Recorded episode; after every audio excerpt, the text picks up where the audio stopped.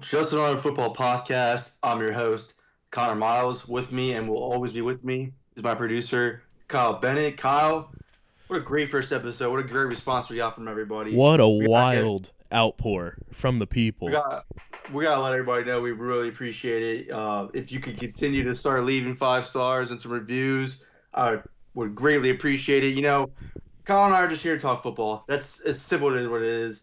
I love interaction on Twitter. I love people disagreeing with me. I I, I live for the civil debates. At least we can express our opinions, and we wanted to make this an interactive football podcast and just go down a bunch of the news, give our opinions on it. Wanted you guys to actually listen to the show and then give us interaction back about how you feel. So we're just two guys talking football. That's it. That's Right, what we're here right. for. Yeah, not ta- not here to act like know it alls. Not here to act like we know it all. Just talking football. Uh, I'm wrong. There's times where I'm going to be wrong. Like we can already go over that. We're going to make a segment on when I'm wrong and when I'm right.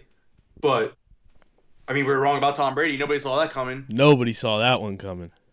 But yeah, so again, thank you guys for reaching out, enjoying the show, and we hope to give you guys that same kind of content. I will be mailing out the merchandise. The coronavirus has put a little delay on me being able to send stuff out, getting new shipments in so I can send out to everybody too. Because there was an outpour of people that wanted to get merchandise, which I greatly appreciate. Again, we're giving away for free because it's not to gain anything. We're just having fun, honestly. Just a fun football interactive podcast is all I was hoping for and I'm glad it's starting off that way, and I hope it continues. We're going off with a bang, bro. We got droves of five star ratings and reviews on the Apple podcast. Keep those coming. And uh, keep following us on Twitter at another FB pod. And uh, you'll get up to date with everything we possibly can with the NFL world as much as we can right now. And uh, you'll know who's coming on the pod. Like on this episode, our guy Turron Davenport is going to be on later in the show. He sat down with Conor to talk all things Titans. And Conor, let the people know who else is coming on later in the show. We got Mark Schofield coming on of the NFL Wire to talk about Tom Brady and the Patriots, among other things, because Mark is a brilliant NFL mind. You guys will greatly enjoy him if you don't know him already from uh, talking to Bleeding Green and being on the uh, Michael Kiss's podcast. So uh, we're gonna get some great info and uh, uh, stuff from him to discuss, and I can't wait. We Let's told you the guests were coming.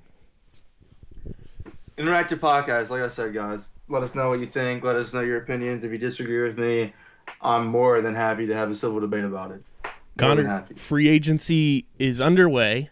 It got underway, and the first domino to fall was not Tom Brady. It was Ryan Tannehill.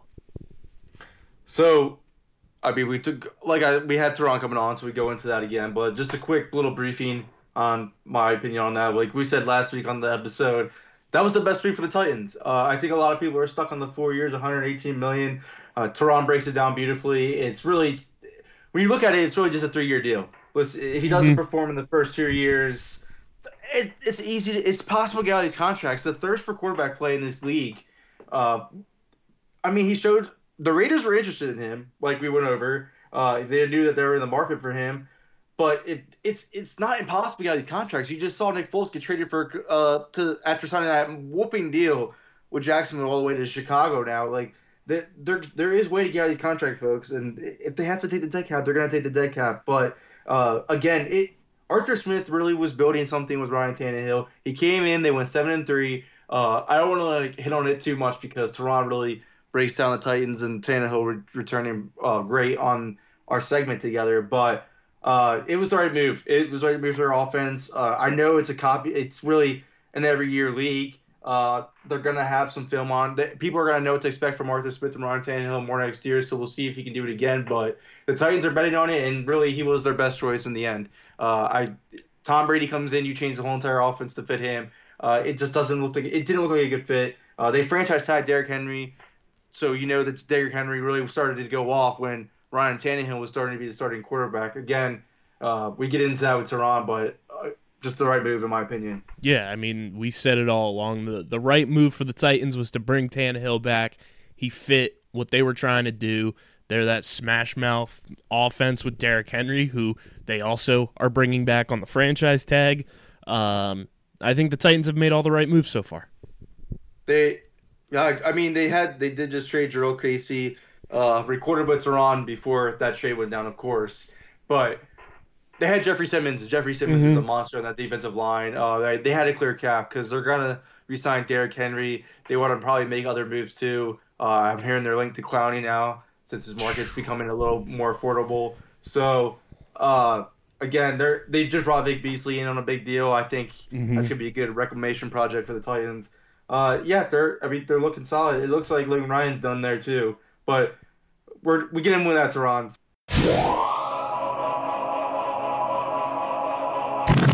ESPN's reporter for the Tennessee Titans, my man Turron Davenport from Coatesville represent. How you doing, my man? Hey, I'm doing really well, man. It's good to uh, get in touch with you, Conor. It's been a while, so I definitely was looking forward to getting on this this podcast, man. I appreciate it. I know, man. I'm, it's exciting to watch you grow from covering the Ravens, the Eagles, now all the way up at ESPN with the Titans. I'm, I love your content. Everybody does. I know people miss you out in Philly covering the Eagles, but you are killing it with the Titans, and what an exciting time to be covering the Titans right now. Let me tell you. Yeah, for sure, man. I appreciate that. It's definitely a good time, man. The timing is is uh, perfect, you know, with this team making that run they did last year. Coach Vrabel and Derrick Henry and you know so many guys, man. AJ Brown, Ryan Tannehill. It's, it's an awesome situation. You see uh, Kevin Byard doing his thing, so I'm definitely happy with the guys I get to cover. Yeah, there is Super Bowl aspirations in that locker room. I do think they're not that far off, but let's just go ahead and get into it now. Ryan Tannehill is back with the Titans. They did not let him really even test the market. They went, went ahead and did a new deal right away. Uh, we're looking at four years, 118 million. But could you break down that deal a little bit for us? The way the deal set up, it's it's pretty brilliant how they did.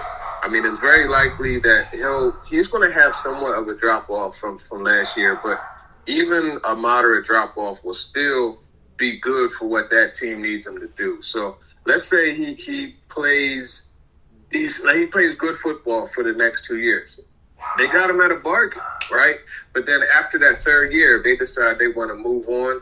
It only costs them ten million dollars. So in essence, that that sixty one fully guaranteed that's that's really where the, the nuts and bolts of that deal is. So it, it's not a bad deal at all, especially considering next year these uh, quarterback contracts are going to skyrocket. You know, with Dak and, and Deshaun Watson and and Pat Mahomes. I'm not putting Tannehill in that class. But I, what I am saying is when you have teams paying upwards of $35 million a year for a, a top level quarterback, you could have a guy in that second tier at an average of 29 million and, and that's not bad. And that's even if they decide to to stay with him in year three and four of the contract. And then not only that Jon Robinson did an excellent job of putting that deal together to where this year's cap number is between 24 and 25 million dollars. So that gives them the, the flexibility to if they want to extend that franchise tag, turn that into a deal for Ryan uh, for Derrick Henry, they could do that. But then they could also go out and, and, sign a guy like a Vic Beasley, and they could also you know go out and, and get another corner or sign Logan Ryan if they choose to do that. Right, they do have flexibility here, and you look at the first two years of Tannehill's contract; he's making average starting quarterback money when I think his play deserved even better than that. Uh, I Exactly. I, I don't know how people can really hate on this deal. He is the best route for the Titans going forward. I know Tom Brady was out there. I know people pegged him for the Titans, but I said last week on my episode I think Ryan Tannehill is the best bet. I mean, the last ten games they went seven and three. I actually saw what you posted about AJ Brown's progression once Ryan Tannehill went in there, and that's insane to me. Like those numbers that he was able to keep. Majority of his numbers came from week seven to week seventeen when Ryan Tannehill came in. Uh, you just see the fit there. Arthur Smith was a first year offensive coordinator, and his offense really started clicking once they put Tannehill in. So I wouldn't fix what's not broken. I would have went ahead and got Tannehill too. Would have uh, stayed out of the Tom Brady market. I think he would have changed that dynamic of the offense, which it didn't need to be changed at all. Yeah, and, and to kind of expand upon what you saw with, the AJ Brown thing, here's the thing, and I'll, I'll give you a hot take, and I said it yesterday on the radio here. AJ Brown's the best yards after catch receiver in the league. I thought he was the best coming out of the draft as far as in that draft class. I'm, I'm pushing it a step further. I don't think there's anyone in the league better than him as far as yards after the catch because it gives you the mix of, of bouncing off of tackles and ability to run away from people. He's big, he's strong, he's fast. That's a total package. Now, I mentioned all that because when you look at the difference between Ryan Tannehill and Marcus Mariota, the biggest thing with Mariota was he would see it, but he wouldn't believe it, and it would cause him to be a second late on, on some of his throws. Timing is of the utmost importance on those slants, which is what AJ Brown does, catches and, and takes the distance. He's a guy that runs through the catch. So as the ball's coming, he runs. He, he doesn't slow down to make the catch. He runs through it. So that is giving him extra separation. Now, in order to do that to the best of your ability, you need a quarterback to lead you. And that's what's happening with, with Tannehill and A.J. Brown. And that's why you see Tannehill's 9.6 yards per attempt be the highest in the league because not only is he throwing the ball down the field, he's leading guys like AJ Brown perfectly. Awesome. Yep, that explains it up to a T. Uh, I know you mentioned Derrick Henry on the franchise tag and getting a new deal. Is there any new status on that? Are they working towards a long term deal, or are they comfortable with just going on the franchise tag moving forward if they can't reach a long term extension with him? The, the tag really was to give them an inside, more of an inside negotiating tool uh, they have until July 15th to get a deal done. I man, because I know a lot of teams could be looking at. I know a lot of teams worry about that. Looking at a possible holdout. I mean, I'm not saying he's going to do it, but I, I could I could see it. You know, him. Oh, this team put so much. Oh, he carried the ball 383 times last year. 69 percent of their offense, all the way up to that AFC Championship game in the playoffs. So he's definitely a big part of, of what they do, and I, I, would think that he should be rewarded with with a, a longer term deal. Right, I agree. I mean, Jon Robinson is a really wise GM. He came from the Patriots. Uh, mm-hmm. Uh, he know he makes really a lot of good personnel decisions. You have, I mean, it is the risk of paying a running back. I know a lot of people say that a lot, not not to pay the running back, but uh, Derrick Henry is a different case here. Derrick Henry, like you just mentioned, is pretty much the majority of the Titans' offense. He's what gets them going. Uh, I don't see how they cannot get a long term deal done with him, and I'm sure Jon Robinson can make it work. Where if they have to get out of it, they can too. Uh, but also paying Henry what he deserves. Yeah, I mean, I can see them putting something together where you know it's a deal they could get out of after three years uh, with with some penalty. But you're right; they rely so much on him and I, I think when you look at Derrick Henry, you got to see this guy in person. Uh, you know, really understand it. I'm not saying that it's not possible for him to get hurt, but uh, you know, knock on wood, I think he is is pretty well built to sustain the the type of uh, play that he's required to do. But here's the other thing: you rarely see him get hit. In, in two years, mm-hmm. here I saw him get hit hard twice One by Lavonte David against the Bucks, and then in that playoff game against the Ravens, uh, Brandon Williams caught him pretty well. But yep. that was it. Other than that, he hasn't really been hit. You know, most of the time he's the one giving out the punishment. Right, he's a different breed of running back. Uh, he's really, yeah. uh, if you remember John Riggins back in the day, that's that's really the type of. That's really the type of running back you get. And I mean, he's different, like you just said. So I would extend him. Obviously, I think that every Titans fan wants him extended. Uh, I I see that working out soon, but you did mention earlier about Vic Beasley edition. I really like that edition because I see Mike Vrabel getting the most out of guys like a Correa when he was uh, not thought of well with the Ravens and they dumped him for a mid round pick, but they did get the most out of him. Uh, I love Harold uh, Harold Landry on the other side. I think they can get Vic Beasley back into his sack production mode. Yeah, I do think they could they could get him going. He's a guy that has that reputation of being a sack chaser. I, I think what they're going to have to do is, just, and, and Vrabel has the ability to do it. I always talk to him about, uh, I ask him about motivating players. He says, no, I, I, don't need to motivate, I need to inspire.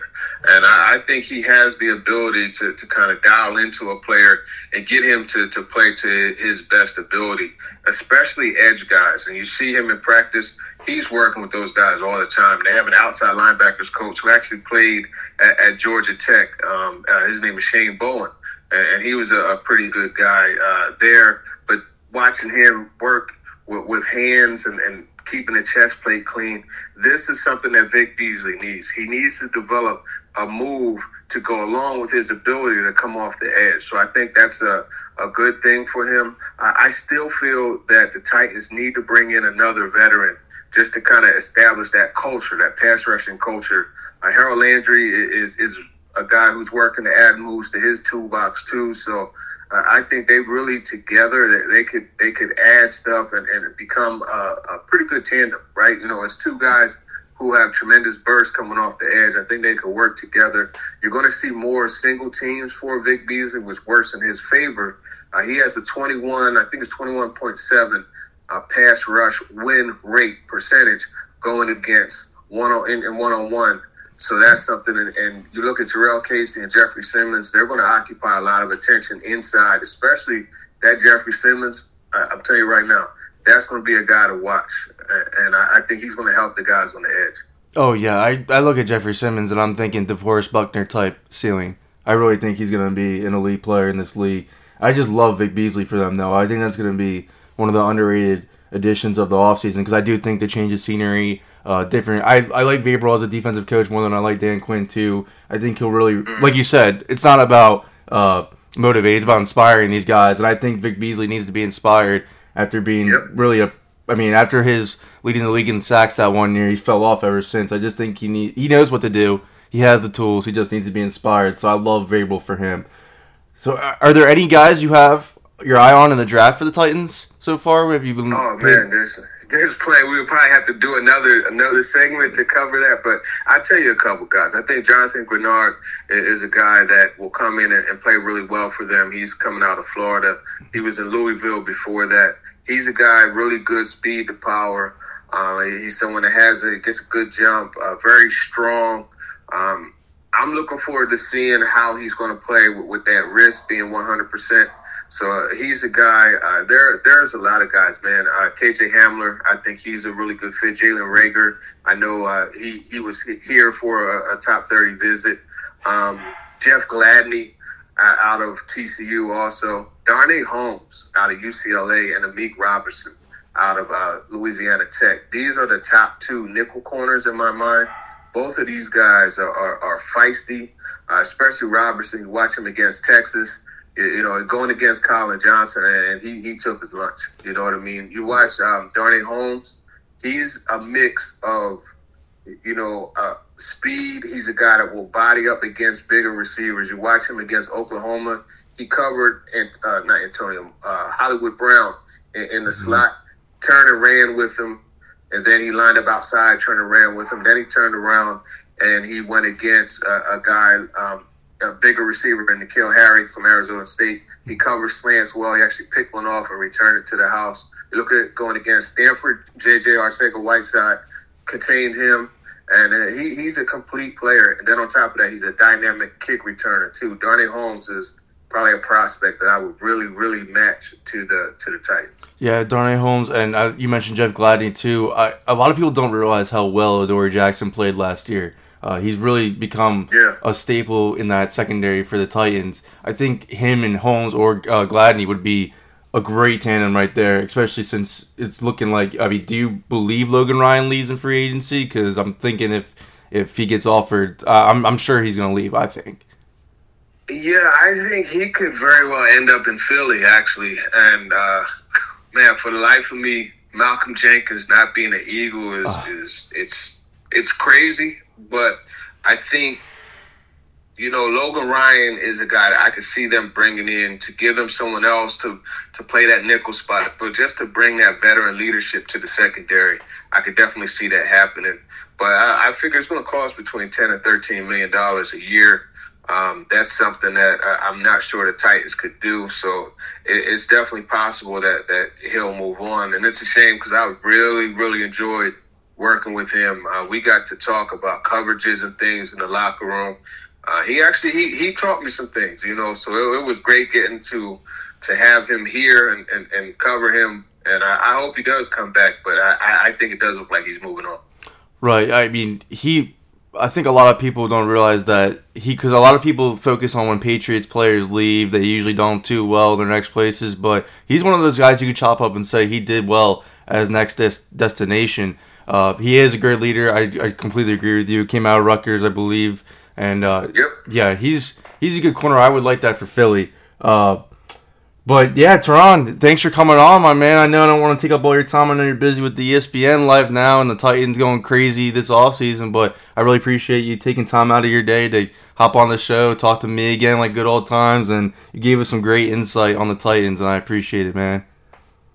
Yeah, for sure, man. Don't be a stranger. Make sure uh, we, we get this this thing going again, man. I, I enjoy it, and uh, yeah, I'm about to go to the studio. We have uh, I have a podcast and a show. It's called Talking with TD on ESPN Radio here in Nashville, and uh, I got a Vandy special, man. Ke'Shawn Vaughn, uh, Kalijah Lipscomb, and Jared Pinkney. Uh, I have those guys coming on. So yeah, and- Vaughn's another one that I, I would put to the Titans too. So there, there's a bunch of prospects. I appreciate you though, man. Uh, yep, you heard it. Talking with TD. Definitely check that out, guys. If you haven't been following Turron's work, Turron, give him the mat, man. We need to start getting people to read those articles if they're not already, because I love the inside in your articles. You're my favorite writer, honestly.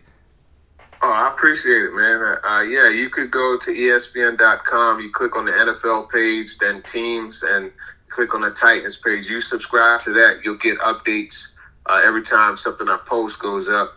Also on Twitter at T underscore NFL. You could go to Google Podcasts, iTunes, or Spotify and search Talking with W I T H T D. And that gives you every week, man. We bring draft breakdowns, uh, have uh, uh, prospects on. And then, in addition to that, during the season, what I do, and this is something you won't see anywhere else, I go into the locker room, I, I sit there and I, I put a, a play on on the phone, on the iPad, and I have a conversation with a player about it.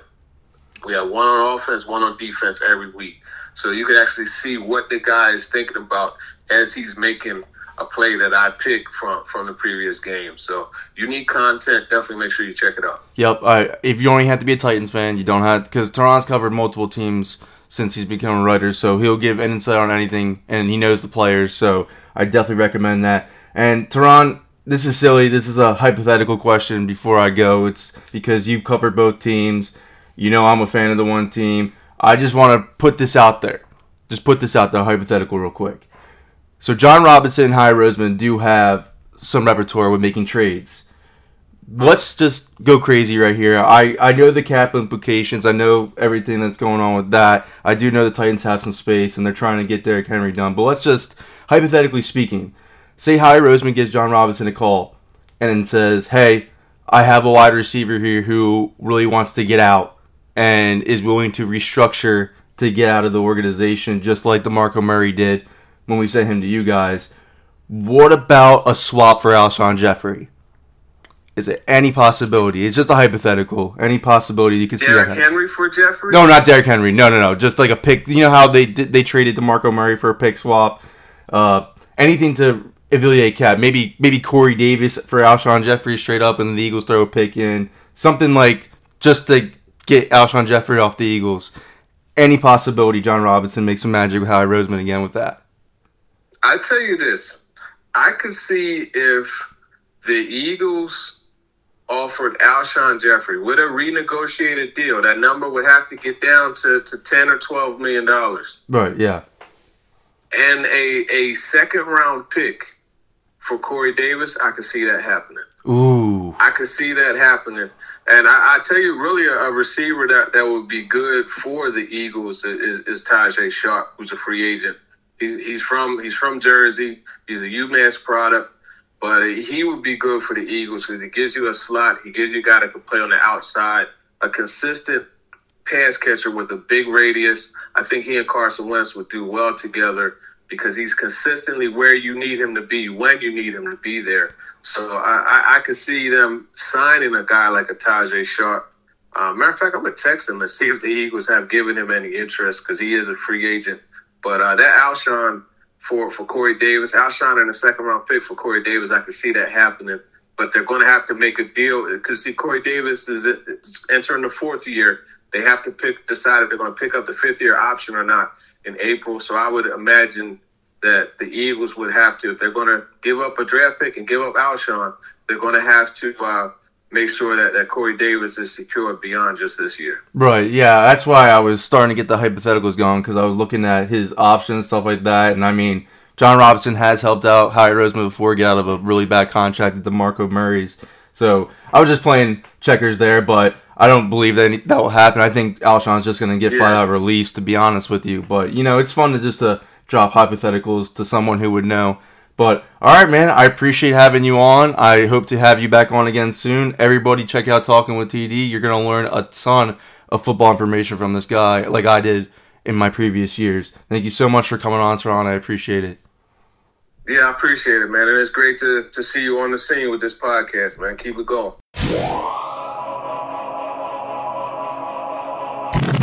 The big free agent move, uh, signing that in years is Tom Brady to the Bucks. Tom Brady to the Buccaneers. Things so, you never thought you would hear in your life and things you were wrong about on this podcast because I was wrong about it for sure. Because I, I did come on here last week and say, no way he's going back to New England. Like, he has to go back to New England. He's just making them sweat for weapons. Now, did he make them sweat for weapons, though? It looks like he did. Now, looking into the Patriots, they have no cap space. They have none, really none whatsoever. So they franchise tag Joe Thuney. That makes you think that if they end up going ahead and trading him on the tag, getting that salary off the books, is when they're going to make their quarterback move because now they're stuck.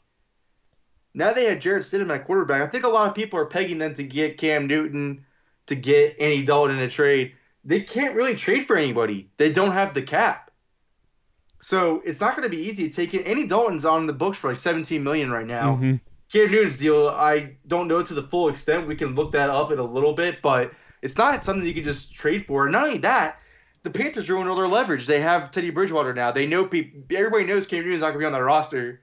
Why do you have to trade for him? We'll talk a little bit later in the show about where I think he, Cam Newton's going to end up. But Cam Newton's base the, salary eighteen point six million in twenty twenty. Yeah, the Patriots are. They can't afford that. No. So you have to. You cannot tell me they were not blindsided by this move. They had to think that Tom Brady was coming back because they know that they can. They can make his contract anyway to fit the cap. He's not in it for the money. Like we said, we don't believe he's in it for the money. I know. I just fully believe he's not in it for the money. They could have made that contract fit.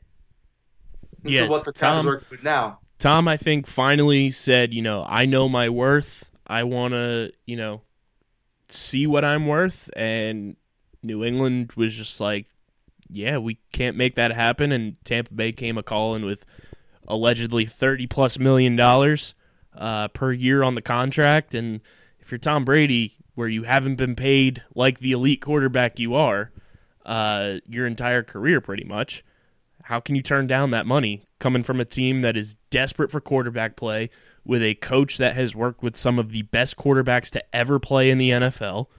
And you've got you know, an offense full of weapons that includes Mike Evans, Chris Godwin, OJ Howard, who I think is the biggest beneficiary of Tom Brady going to Tampa Bay. And you've got Ronald Jones, who I think will also benefit from Tom Brady going to Tampa Bay. It's it's not even just that. It's that the Patriots didn't get one of these wide receivers that got traded, and Tom Brady saw that. They they didn't weren't in the market for DeAndre Hopkins now that he goes away we'll talk about that later because that that's just still blows my mind. That's a, that's a, that's going to be a topic on the show for sure. We'll get into that a little bit later. But they didn't trade for Stefon Diggs, and that's who a wide receiver. A lot of people pegged the Patriots to end up getting this offseason for the Minnesota Vikings. We'll discuss that also later. But you're, if you're Tom, you saw those moves happen. Those moves happened before he really was rumored where he was going to sign.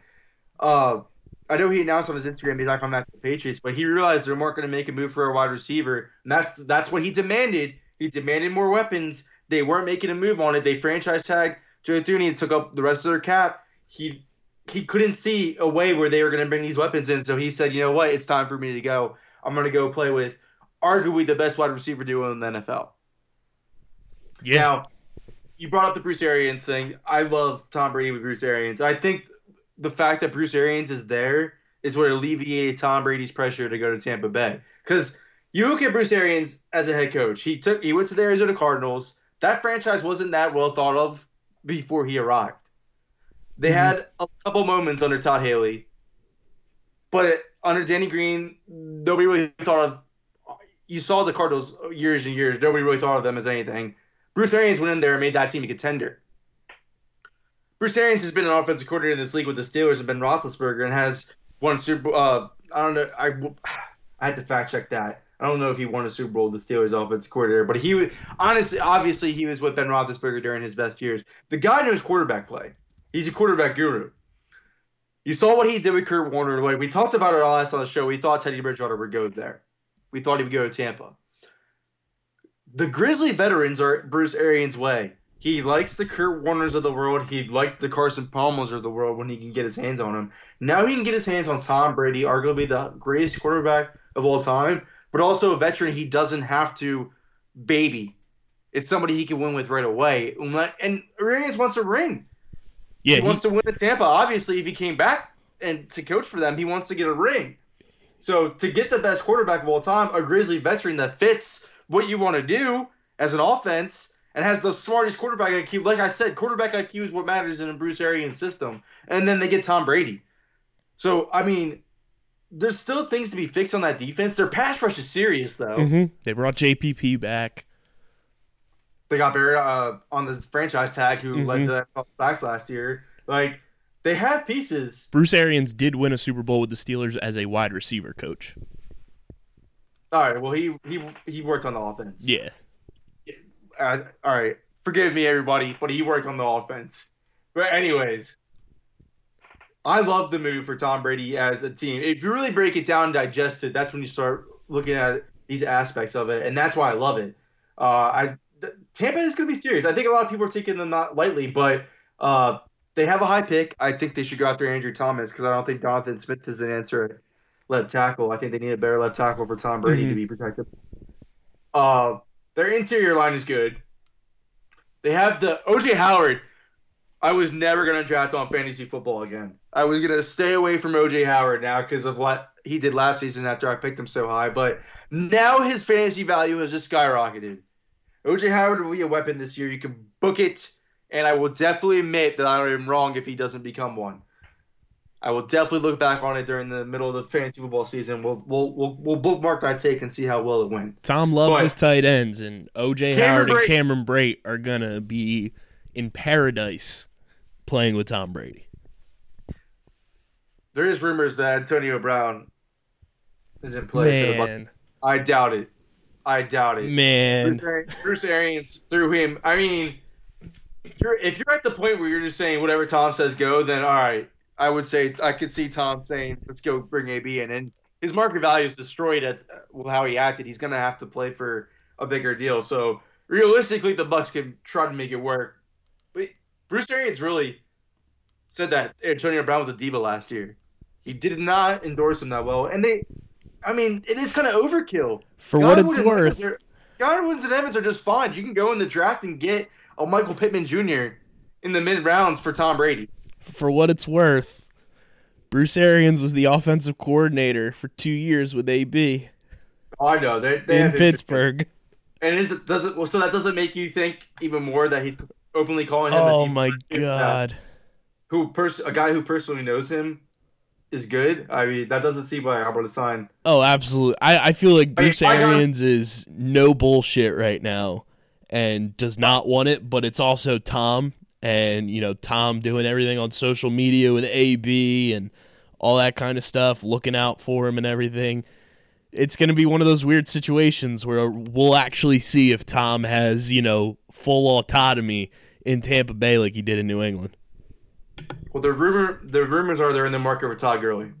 I have seen that Todd Gurley's been posting a lot of, uh, you know, hinting at a lot of things Tampa Bay related. He just bought a, a new car that is Tampa Bay Buccaneers colors. Uh, he and Brandin Cooks have been posting a lot of you know cryptic type tweets, uh, speculating about one or both of them potentially ending up in Tampa Bay. Wow. Brandin Cooks, I could see. That would make sense. Those contracts are bad, but I mean, if you sign Tom Brady, you're going all you're going in all in.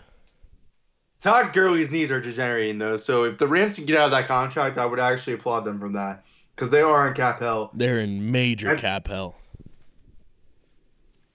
Let's stick to what. Let's just stick to Tom Brady first, though. Well, because I do, I just thought of something about the Rams where I, I would ask you and just see what you thought about that real quick. But let's stick to this. Uh, dude, I mean, the Patriots are either waiting for a quarterback to hit the market like an Andy Dalton. I peg Andy Dalton go there. He fits with Bill Belichick the best because I think they're going to also be in the quarterback market in the draft. I think they're also going to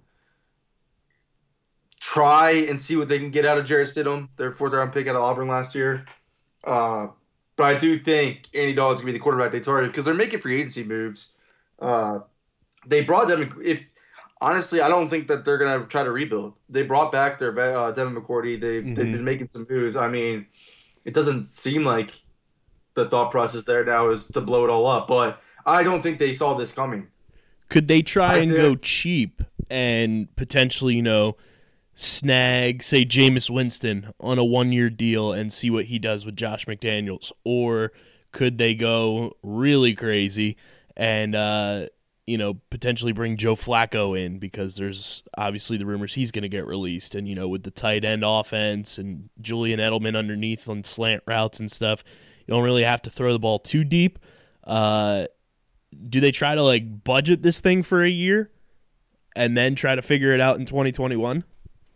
It, Andy Dalton just makes makes too much sense of what that offense does, and for him to fit it, uh, I don't see Winston unless Bill Belichick's convinced he can fix him. Which if Bruce Arians can't, I'm far believing that Bill Belichick won't either. I don't or, know. I'm not a Winston, I'm not a Jameis Winston believer. I think I would get known on my my Twitter. I understand his stats, but I mean, does this make on, sense? He had, he had Evans and Godwin and, and Howard. You better put up good numbers, man. Perriman going off. Does this make sense to you because it would be a rookie contract still? We all know, obviously, as we record this, uh, allegedly, Nick Foles has been traded to Chicago. Do they make a move for Mitch and try to make Mitch their reclamation project? I, I, I was asked this too today, and I still don't think so. I mean, anything's possible. I don't I don't think the Patriots really know what they're doing right now either. I think they're I, I think this is the first time in, in a while where Bill Belichick's been called with his pants down because I really don't think he thought Tom Brady would actually leave him. I don't think they really thought that. I don't think they thought it was a strong possibility. Like they thought they could make it work because I mean, what shows that they didn't think that? They knew they didn't have any cap space to have an insurance plan back up right away. They tagged his offensive guards, hoping that he could say, "All right, Tom, we're still going to give you a great line to to stay behind. Wait for the draft. Wait until see what N'Keal Harry develops into. Waiting to see what who what wide receiver we try, attempt to get in the draft in this stat class. Uh, wait and see if we trade for a tight end in free agency or bring in Jimmy Graham or something of that nature. Uh, it doesn't seem like they were ready for this. It didn't seem like they were prepared for this. So uh, I think anything is on the fly right now. So I get. I mean, I don't think the Bears to me getting Nick Foles today signaled to me that they still believe in Mitch, but hey, if it doesn't work out, at least we have a starting caliber quarterback behind him who can like at least make spot starts as Nick Foles has throughout his career, basically. See, to um, me, it signaled that Ryan Pace still believes in Matt Nagy, and was like, "Hey, it should. doesn't seem well, like Mitch is going to work out. Let's get you a guy you're familiar with." And they traded for Nick Foles. Absolutely, but I mean, again, you look at Nick Foles, who came into a backup situation behind Carson Wentz, mm-hmm. knew who the guy was, knew what the team would go with, no matter what, if they had a choice. So he's going into that situation again where they want. It looks like they want Mitch Trubisky to be successful, and in case he isn't, they have a starting caliber quarterback who has won in this league as a Super Bowl MVP uh, on their roster. It's funny too because his last win in, in the NFL was against the Bears on the double double doink. uh, he's the perfect quarterback to bring in that situation because you look at Cam Newton. Cam Newton's not going to want to play quarterback competition with Mitch Trubisky. It's either you start me or you don't. Andy Dalton at this point, I don't think he like he, he was upset when they benched him last year for Ryan Finley. He that's the first time you ever heard any like drama out of Dalton camp ever. It was I'd be mad if I got benched on my birthday too. I don't blame him. I, don't, I, don't, I don't blame him. I don't blame him. But that's like the first you heard out of Andy Dalton in a negative light was him openly saying, "I'm upset about being benched." He does. He wants to be a starter. Mm-hmm. And he's he's you know a, a league average to below average starter. Like he's your bridge quarterback. He would be perfect on the Patriots, and nobody can convince me otherwise.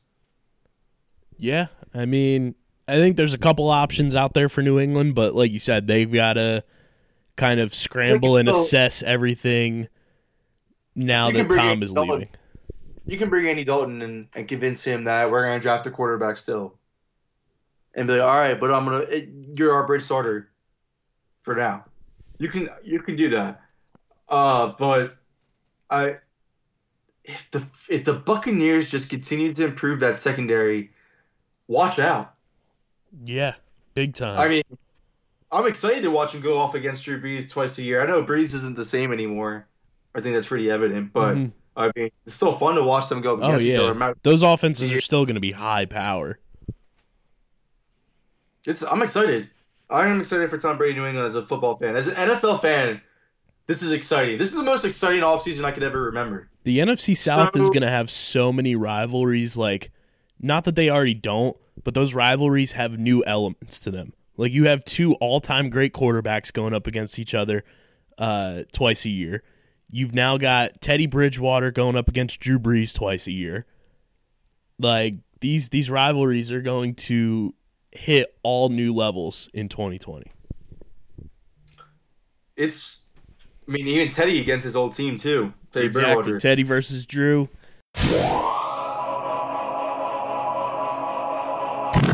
Mark Schofield with the NFL Wire now. He is new to the NFL Wire. If you haven't heard of him already, you are missing out. This man knows his stuff. He's been on with Bleeding Green with the ki- uh, with Michael Kist. He's really great at football. Uh, Mark, thanks for joining us.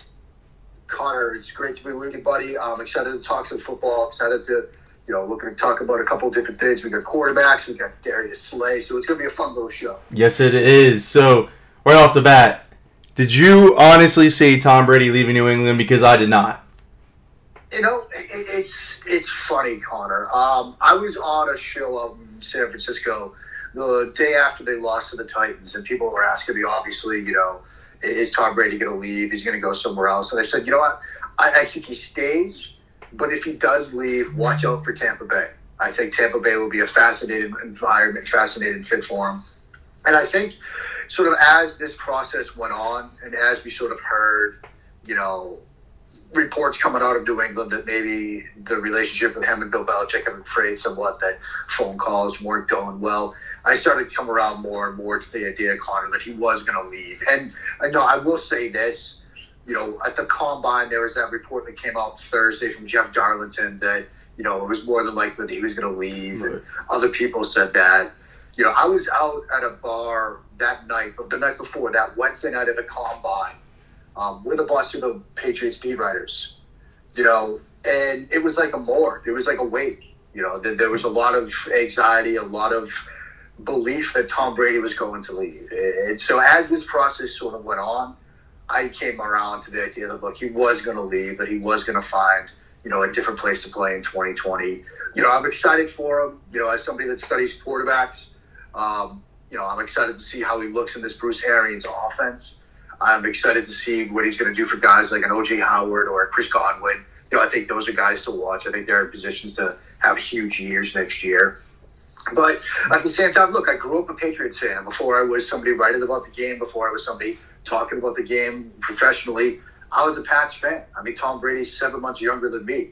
I mean, I can sort of track my life with Tom Brady right, as a constant. I mean, when he first started playing for the Patriots, I was in law school. I was single. I was looking to be a lawyer.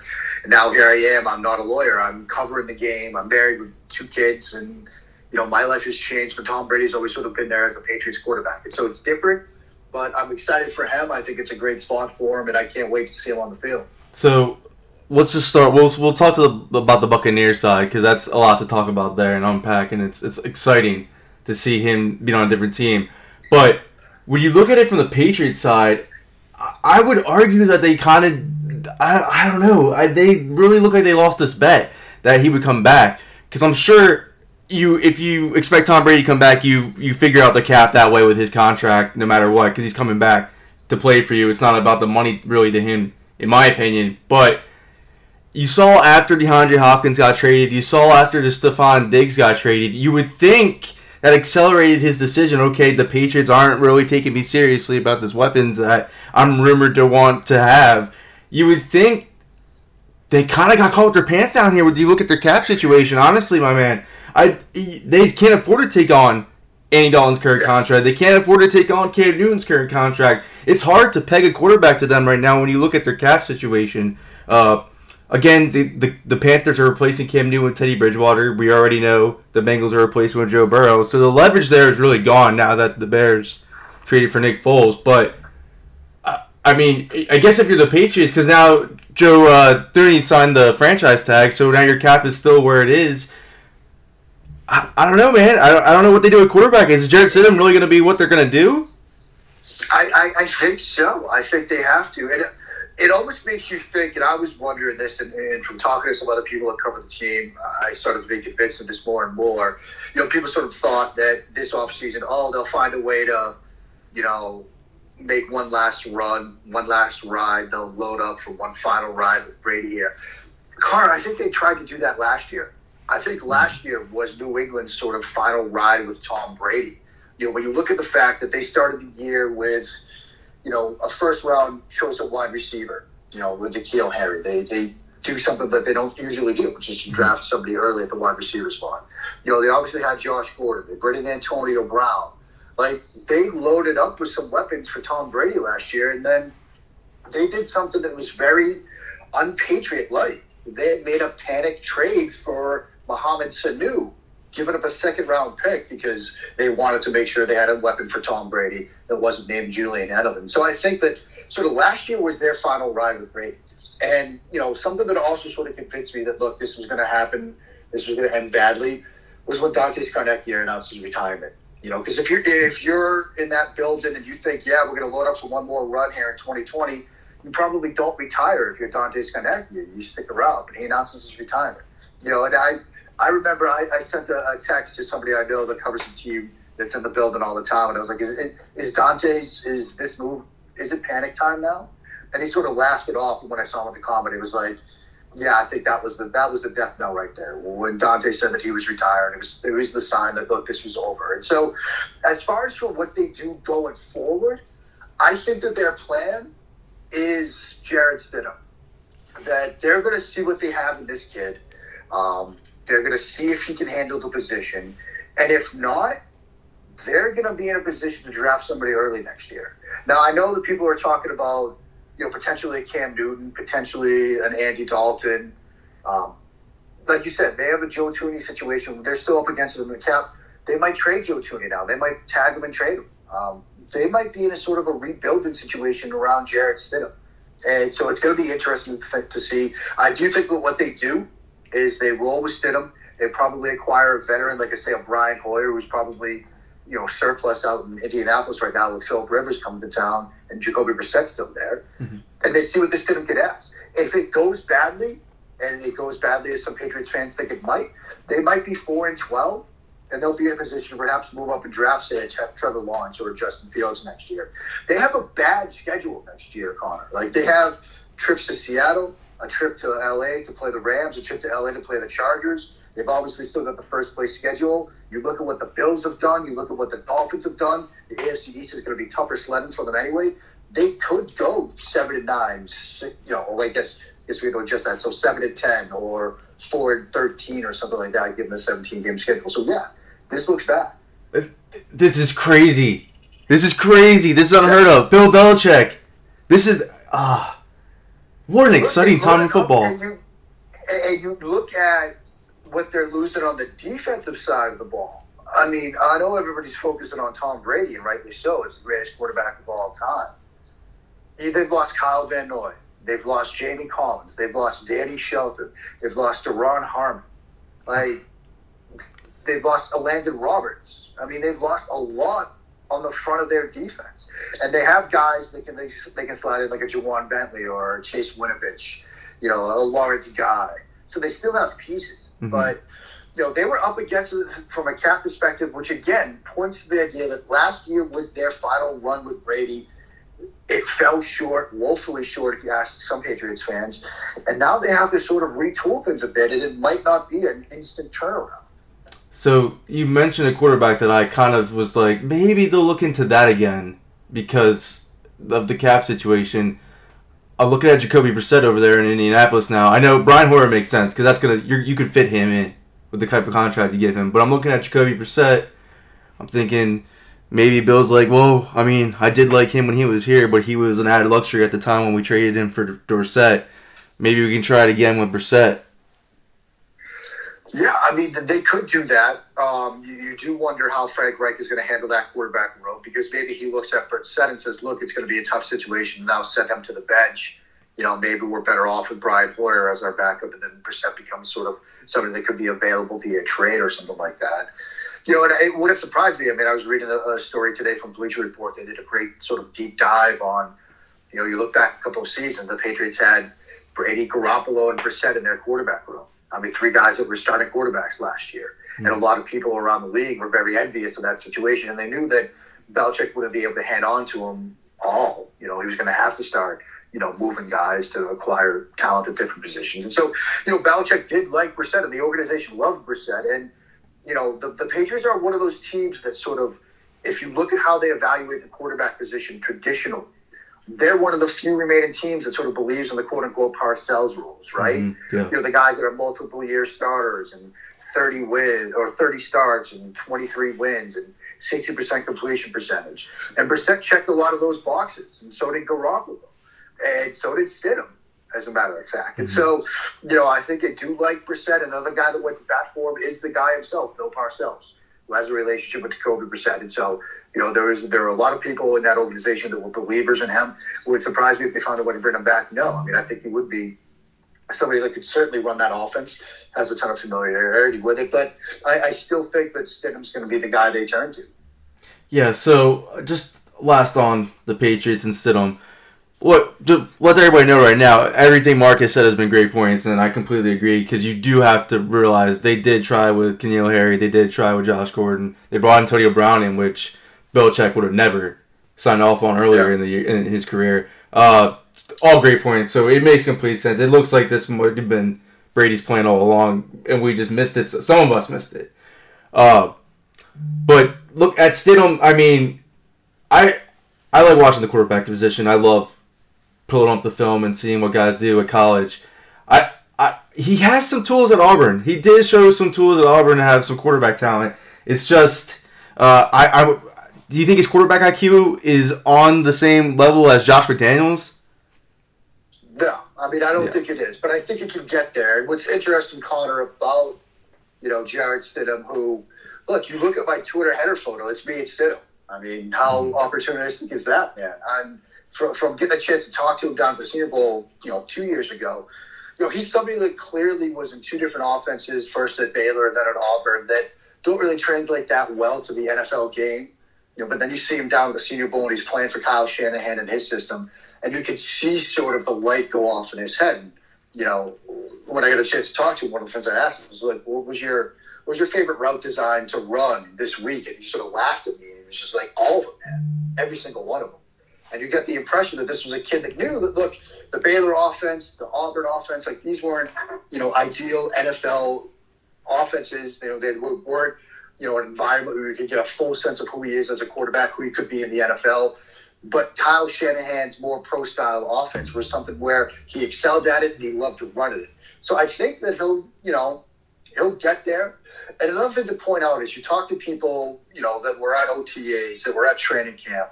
The growth that Stidham made from rookie OTAs to training camp was incredible. He came in for rookie OTAs, and Conor, I was people were telling me that they were just going through walkthroughs where it's like, you know, not even half speed, like quarter speed, and he'd still throw interceptions. Mm-hmm. And people were looking around like, what are we what are we doing here? Who is this kid?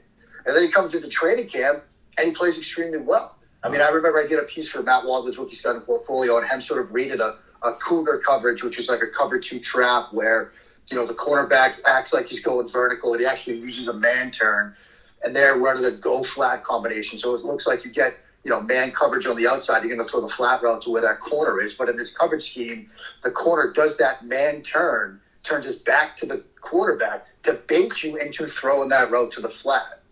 And so uh, he does this man turn, the cornerback does, and then peels off to trap the flat route. And Stidham sees it, pulls it down, and scrambles for the first down. But that's an advanced read from a rookie quarterback. And so, mm-hmm. You know, I I think that, you know, he's to get there. It's just a matter of time. Uh, it's, I'm going to be paying a ton of attention to the Patriots this year because I want to see how Bill Belichick answers to all this. I just want to see how that team because I mean you did mention the defensive guys, but I they've he's used to that. I feel like that that's a, that's one coach I would trust to deal with those type of losses. But I mean losing the best quarterback of all time, it's it's gonna be fun to watch. I just want I'm just intrigued by the idea of it, and I will be watching Jarrett Stidham see what he does, but focusing on Brady and Tampa Bay now, this is the perfect situation for Bruce Arians trying to get a Super Bowl ring. That's basically what it seems to me. He gets the Grizzly veteran back like he had what he had Kurt Warner and Carson Palmer. He gets the guy with the highest quarterback IQ to run his offense. Uh, there's so many. Obviously, we everybody knows they would Tom Brady over Jameis Winston is a huge upgrade, and with that coaching staff, they're going to take off. But I mean, they still have holes on the defense, but I think a lot of people are looking at them like, eh, you know, Tom Brady ended the season like that last year. He's he's 43 years old. He's kind of he's losing it, is what people would think. He's obviously doing this to prove them wrong, and to have weapons like Chris Godwin. I I was joking with people. I'm not going to draft OJ Howard ever again. I swear to God. And now that they just got Tom Brady, I'm like, uh, I'm to draft OJ Howard again in fantasy this year, just to let everybody know. But I, like it. I think the offense could take off, and then I mean, you hear rumors about them trying to get Todd Gurley. Uh, Melvin Gordon's out there, and his market's dwindling. Uh, I mean, you gotta like what they're doing. It's just the offensive line is what kills me because I, I I'm not a big guy on Donovan Smith. I think they definitely need to upgrade that left tackle position. Uh, but now, I mean that you get Tom Brady there, free agents are going to be attractive. I I wouldn't see. I, I could see Jason Peters going there. I mean, look, I, I think you have to look at Tampa Bay now. You know, I'd say probably right up there with New Orleans as favorites in that NFC South. Absolutely, and potentially in the in the conference. You, you look at what Tom Brady's going to do for that offense. Number one, I mean, we know what he's going to do.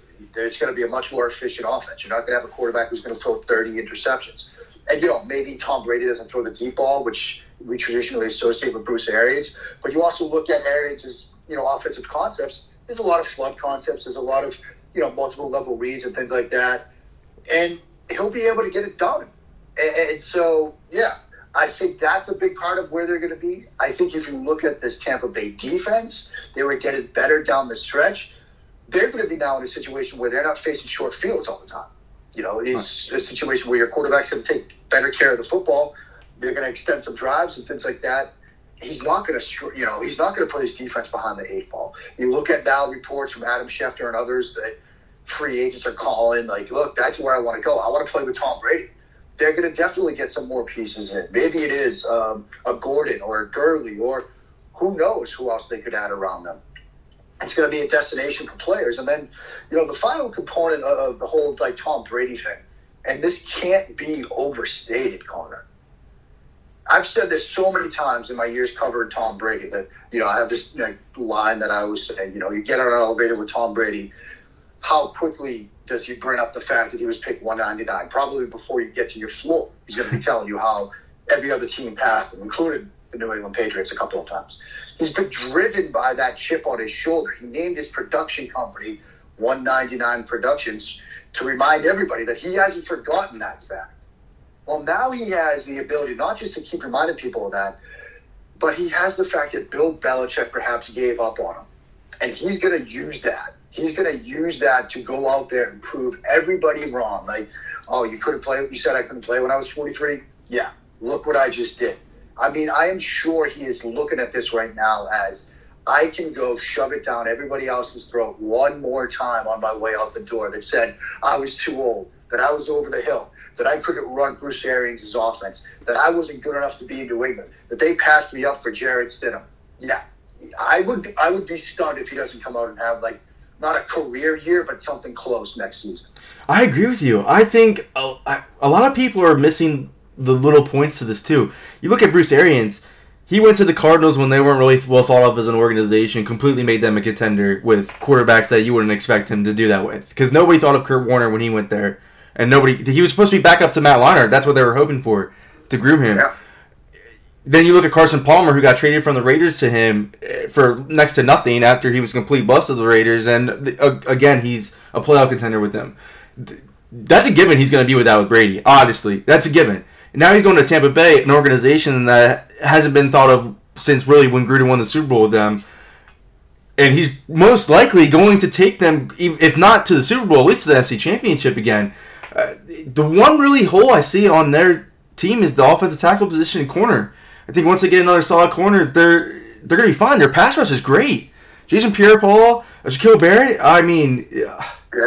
if they bring, if they, look, they go ahead. by, by, by Britton and Brady, they could do something entirely different with that 14th pick. I mean, everybody had sort of, you know, looked at it and said, oh, Jacob Eason or maybe Jordan Love, they're going to go quarterback at 14.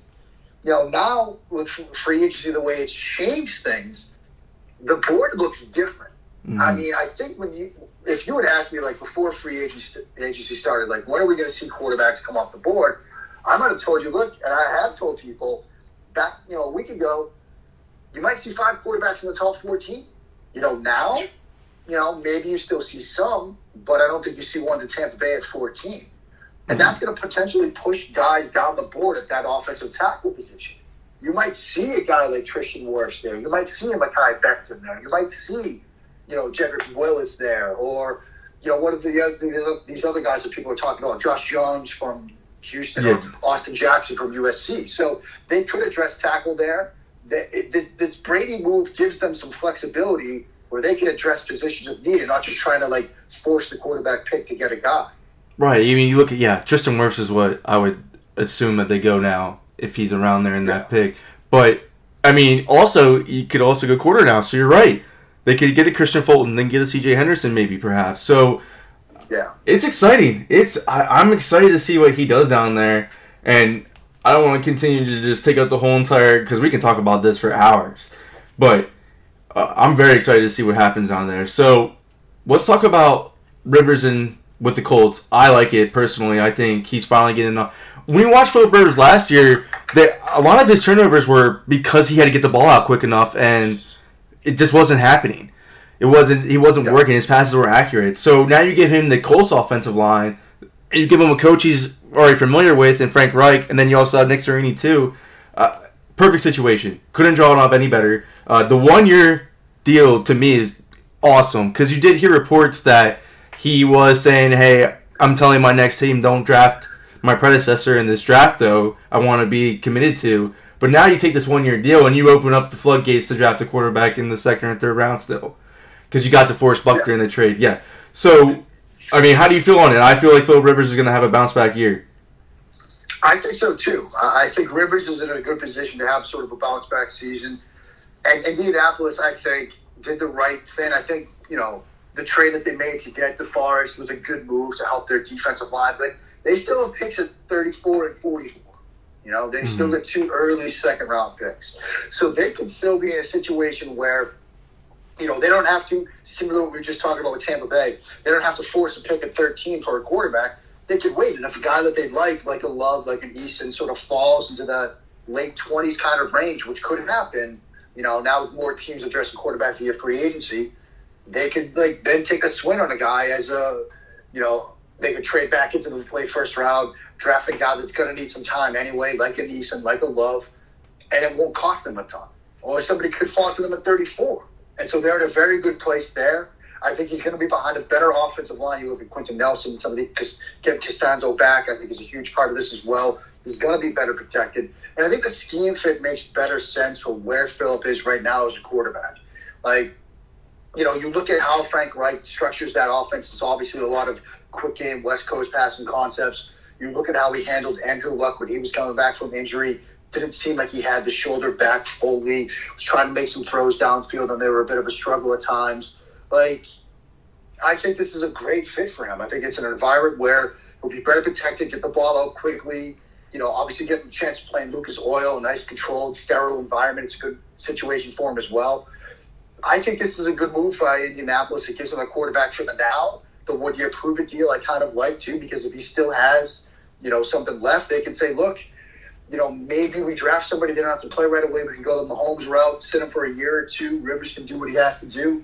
I think it's a good fit for Indianapolis. I think it's a good fit for Philip Rivers. Right. I just don't think it takes them out of the quarterback market. But like you said, they don't have to force anything now with those two second round yep. picks. But the best situation is they got DeForest Buckner. I would give up 13th pick any day for DeForest Buckner. Yeah. Oh yeah. So you look yeah, at 34. Such a smart move. Absolutely. I mean, I, this especially when he's still in his prime because you see people trading for defensive linemen that are even older than that. And, but anyway, so you look at uh, I would if I had to pick a quarterback for them, I would definitely pick Jacob Eason. I think Jacob Eason would really benefit from being with a head coach like Frank Reich. So you would have to. I mean, I, I, go ahead. I think that's exactly right, Conor. I mean, you wanted to, if you're Indianapolis, like, let me look at it this way. Let me put it this way. If you're looking at a guy like Love or Eason, you know, you're going to want to have a situation where the team that drafts them, or if your team, you're a fan of the team that drafts one of those guys, has had sort of a proven track record of developing quarterbacks. And Frank Reich has that. You know, you look at what he was able to do with Wentz. You look at even what he did a little bit with Jacoby Brissett, even though it didn't fully pan out. Mm-hmm. How he handled Andrew Luck. Like, there's a track record there of developing quarterbacks and getting them to learn the system, learn the game, and play well. And so I think a guy like one of those two that could use some season and Eason or Love, it makes sense for Indianapolis. Another name I'll throw into the mix, and this might be a scenario where they could wait perhaps grab this guy at 44 is Jake Fromm. And I know Jake Fromm doesn't move the needle for a ton of people. I'm about to say a lot of people are going to get sick now. well, no, he's a game manager. He's you know a system quarterback. He's limited physically. I think there are a handful of situations where Jake Fromm could, I, dare I say, thrive in the National Football League. He might be one of the more scheme limited quarterbacks in this entire draft class. Like I think there's four teams where it could work, and like you know 28 teams where it just is not going to work. I think Indianapolis, Chicago, Tennessee, New England were those four scenarios where Jake Fromm would be a guy that could have a successful NFL career in those types of offenses and systems. And with Indianapolis, it's because again, West Coast offense, Lucas Oil Stadium. You know, he's not going to have to face a ton of severe weather situations. You know, that brings the hand size into question. But I think you could step in and run that offense and run it well. I think you could step in and run Chicago's offense and run it really well. And so, you know, I think if they decide, look, we don't have this pick of 13 now because of the Buckner trade, which makes sense. At 34, somebody at another position falls into our lap, whether it's, you know, a corner or something like that that they want to address, and they just want to wait. And Fromm is there at 44. That wouldn't surprise me at all. I think he would be a good fit for what they do offensively, what they do schematically, and it would be one of those situations where Fromm could actually have success as an NFL QB. Right. I when I look at Jake Fromm, I'm thinking uh, honestly. Uh, now that I pegged Jordan Love to go to the Colts in the beginning at 13, I thought that would be a good fit there. But now I don't think. Obviously, they traded away the pick, and now I, I don't think it's going to happen because I think a lot of people are sleeping on the Saints for Jordan Love. I think a lot of people don't bring up him to the Saints a lot. I could definitely see them trying to make a move for him because I do believe this is Drew Brees' last season. Just throwing it out there. Yeah. I think it's his last season. I think he would be a great fit with Sean Payton. And then I also think Jake Fromm would too. I think you could look at different types of quarterbacks because Sean Payton knows how to get the best of the quarterback position and make picks with him there. But I mean, yeah, I agree with you. I also you look at Indianapolis; they do need a corner, like you said, a wide receiver to complement T.Y. Hilton's also needed too. Yeah. And now that you got Rivers there, and you let Ebron go, and you're gonna go ahead and go with Jack Doyle now, you're gonna look at the wide receiver market. I think they have a. I, I wouldn't be surprised if they have a sen- if uh, some kind of sense of Shenault falls to them because I think he'd be perfect for them if he stays healthy. Yeah, I mean that. Look, Shenault is before all this Brady stuff happened.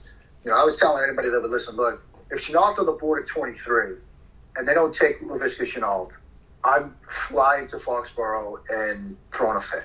because I absolutely love this kid. And so, I mean, if he sort of slips to 34 for Indianapolis, my God, turn him a card. Like, Yeah. I'm such a huge fan of his game. I'm such a huge fan of, you know, how Colorado used him. You talk to Steven Montez, their quarterback at the combine, and he's like, look, we line the guy up, running back, quarterback, tight end, X receiver, Z receiver, slot receiver. Like, we put him everywhere. And somebody else asked him a question, like, what was his favorite route to throw? And he was like, Laviska's. Like, if, if, if he had one on one coverage, it was a good route to throw. Like, that's how good he was. And I think he'll be even better in the NFL when he gets, you know, competent, consistent quarterback play. So, yeah, I'm all aboard the Laviska Shenault train. Yeah, I, I agree. I obviously it's just the injury history. I think that's what a lot of people are down on him for. But what big wide receivers don't get injured nowadays, man? It happens. Yeah. he, he has the talent. Yeah. He's gonna. Be, I, I put him with Phil Rivers, and we'll see what happens. All right. So I pitched something earlier on the show about Cam Newton because now that they signed Teddy Bridgewater, it's over. I don't think they're going to be able to get a trade done for him at all, especially with that injury history. It's going to have to be a release unless some team is comes out of nowhere and is incredibly desperate and doesn't think they'll be able to sign him on the open market. But I pitched that I think his best fit would be with the Redskins and back with Ron Rivera because I think Dwayne Haskins would be a perfect situation for him to sit for a season, regroup, get this new offensive coach in. Since you're already going, it's your second year going through another offensive coordinator, another play caller already. It's going to be your third since Bill Callahan was interim coach. That's why I think would be the best fit for Cam Newton is Washington. Because look, I think you're looking at somebody whose body's broken down on him, and at the at a position where quarterbacks of, of the mobile variety start breaking down. I think if you want to prove to be a starter, your best fit is with Ron Rivera and the Redskins. Yeah, I mean, I think that's ideal. Um, you know, I think when you look at how Washington's going to look schematically, obviously his, you know, Washington's offensive coordinator Scott Turner. Right. Also, You know, that. obviously Norv Turner's son and former Carolina Panthers offensive coordinator, and you know somebody that you know the offensive scheme is going to be something that you know Cam Newton has been running for the past couple of years now. Sort of that downfield, more vertical passing game, but with a blend of RPOs and things like that mixed in. So I think that scheme that makes a ton of sense. And if you know Washington is now able to sort of sign Cam Newton via free agency because it doesn't look like he might get released. Yeah, that does make a ton of sense. Another situation I think would make sense, even though it's they're telling us that they're set at quarterback for right now, would be the Chargers. You know, I know they're saying, look, Tyrod Taylor's going to be our guy. Mhm. Tyrod Taylor is the the quarterback here. I still think that maybe they do that and draft somebody, and maybe they're happy with the quarterbacks they're looking at to draft at six. Then they think maybe these guys will be closer to ready than we're thinking they will be. Um, but I think that offense too, sort of a, a mix of the downfield stuff with some RPO, with some quick game, um, would be a good fit for Cam Newton. But I do like Washington. I think that's probably the best fit for him. Whether it happens or not remains to be seen. Yeah, because we all know how Daniel Snyder feels about Dwayne Haskins. I just think the situation Yeah. for him would be best is to sit. Or I, we all thought that coming out. Everybody that followed him thought he should sit on the bench for a little bit. Even Jay Gruden wouldn't even hesitate to put him in. So uh, I think if he just sits and regroups, he'll be fine because he has the talent. Uh, I just think Yeah. he needs to sit back and learn the system a little bit more. Have Cam show him how it's done too as a former MVP. So I, I love it there. But before we start talking about, because we're already going 30 minutes into this, wow. we could just talk forever, I swear. But There we go. before we go into the last, because we're going to talk about the Justin Herberts and the Tuas and the Burrows of the world, but I know you go on Bleeding Green and you have a show talking with Kiss, so Eagles fans are already going to be familiar with you. I have, I would be bewildered not to talk to you about this right now. The Eagles get Darius Slay. I think that's a good move. I know that a lot of people are looking at his age and thinking, well, that's not really what the picture Howie Roseman painted, but I don't think Howie Roseman painted this picture that we're going to go young because you look at the years prior, he extended Brandon Graham without hesitation. Now they they have no choice but to cle- keep Malik Jackson due to his contract, he's going up there. Uh, you go out and sign Javon Hargrave, which is I think is the most one of the most underrated free agent acquisitions, especially with what he's going to be able to require to do in this defense. But you get Darius Slay, and I think a lot of people question what the direction is there because of the age. But to me, I think this is a great move. You get the number one corner you desperately needed. I know you got rid of Malcolm Jenkins, but I think you just put a price tag of what you value at that role, and Jalen Mills' contract proved that to you since he's going to be essentially his replacement right now. Uh, but what do you think about Darius Slay?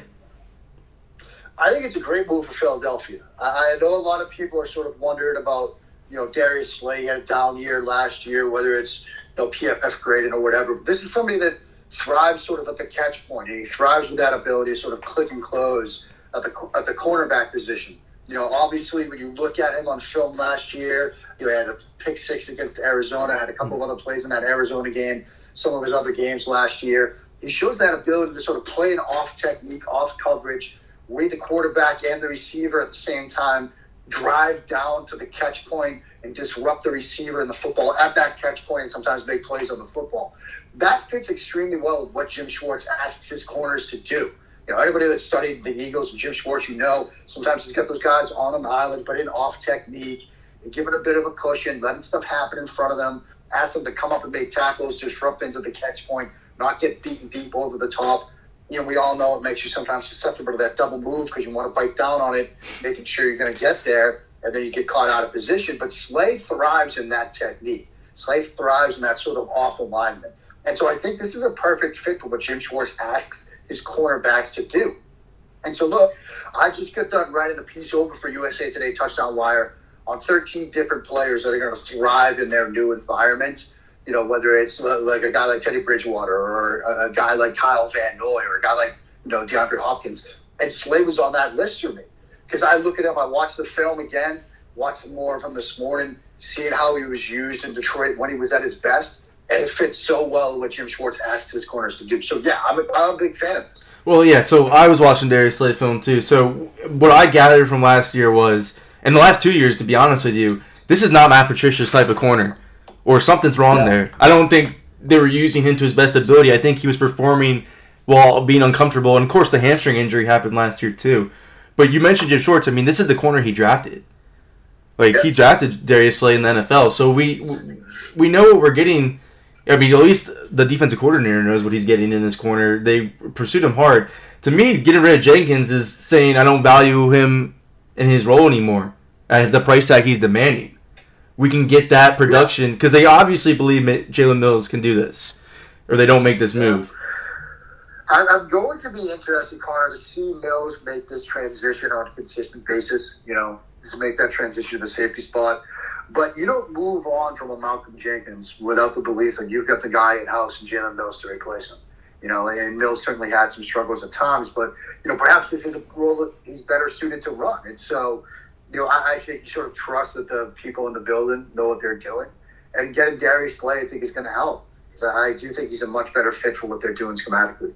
Yeah, I couldn't agree more. And I mean, uh, Malcolm Jenkins is a great player. I it, to me, I think a lot of people are like, well, they got rid of him because of age. No, I think it really was just they didn't value what he asked for through what they made him do last year. Because, again, he played 399 snaps in the box. That was the most he played in any snaps, any position on the field.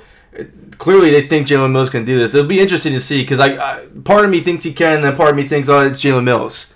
So right. we'll see how it goes. But I love it. And then, I mean, you got Yannick out here teasing us now, putting a bunch of yeah. yeah I don't know about that. I seen. I, I mean, I've seen the him do that for the Giants too. Uh, I've heard people talk about the Jets being in on him. Uh, I mean, what a defensive line though. That would be fun to think about. That would be an incredible defensive line putting Yannick up front with those guys, man. I mean, Hargreaves on the inside, which I also think is a massive acquisition too. Yeah, that would be tough if people, I mean, we don't have enough time to keep going over this, but if people really understood that Hargrave, because when you watch, I pegged him as the most underrated player in the 2016 draft because when you watch his motor on film back when he was in college, that was a guy that you could tell would be a threat as an interior pass rusher. And then you look at what he did in in Pittsburgh; he wasn't really asked to do that as much. He, I mean, right. he had four sacks this year. I think he had around 360 pass rushing snaps. It wasn't the year before he had seven, and he even had way less pass rush snaps. I think he had 253. So you're, you're looking at a guy who's going to go into Jim Schwartz's defense and just be told to attack, attack, attack, probably see a double of those pass rushing snaps. This is a guy who can get 10 sacks in a season. I Right. fully believe that. I don't think people really I, they really underestimate this guy's motor. Yeah, no, I think that's exactly right. And you know, I know people have wondered about the, the change from you know a, a three four where he's more of a nose to you know more of a four three might be more of a, a three technique at times.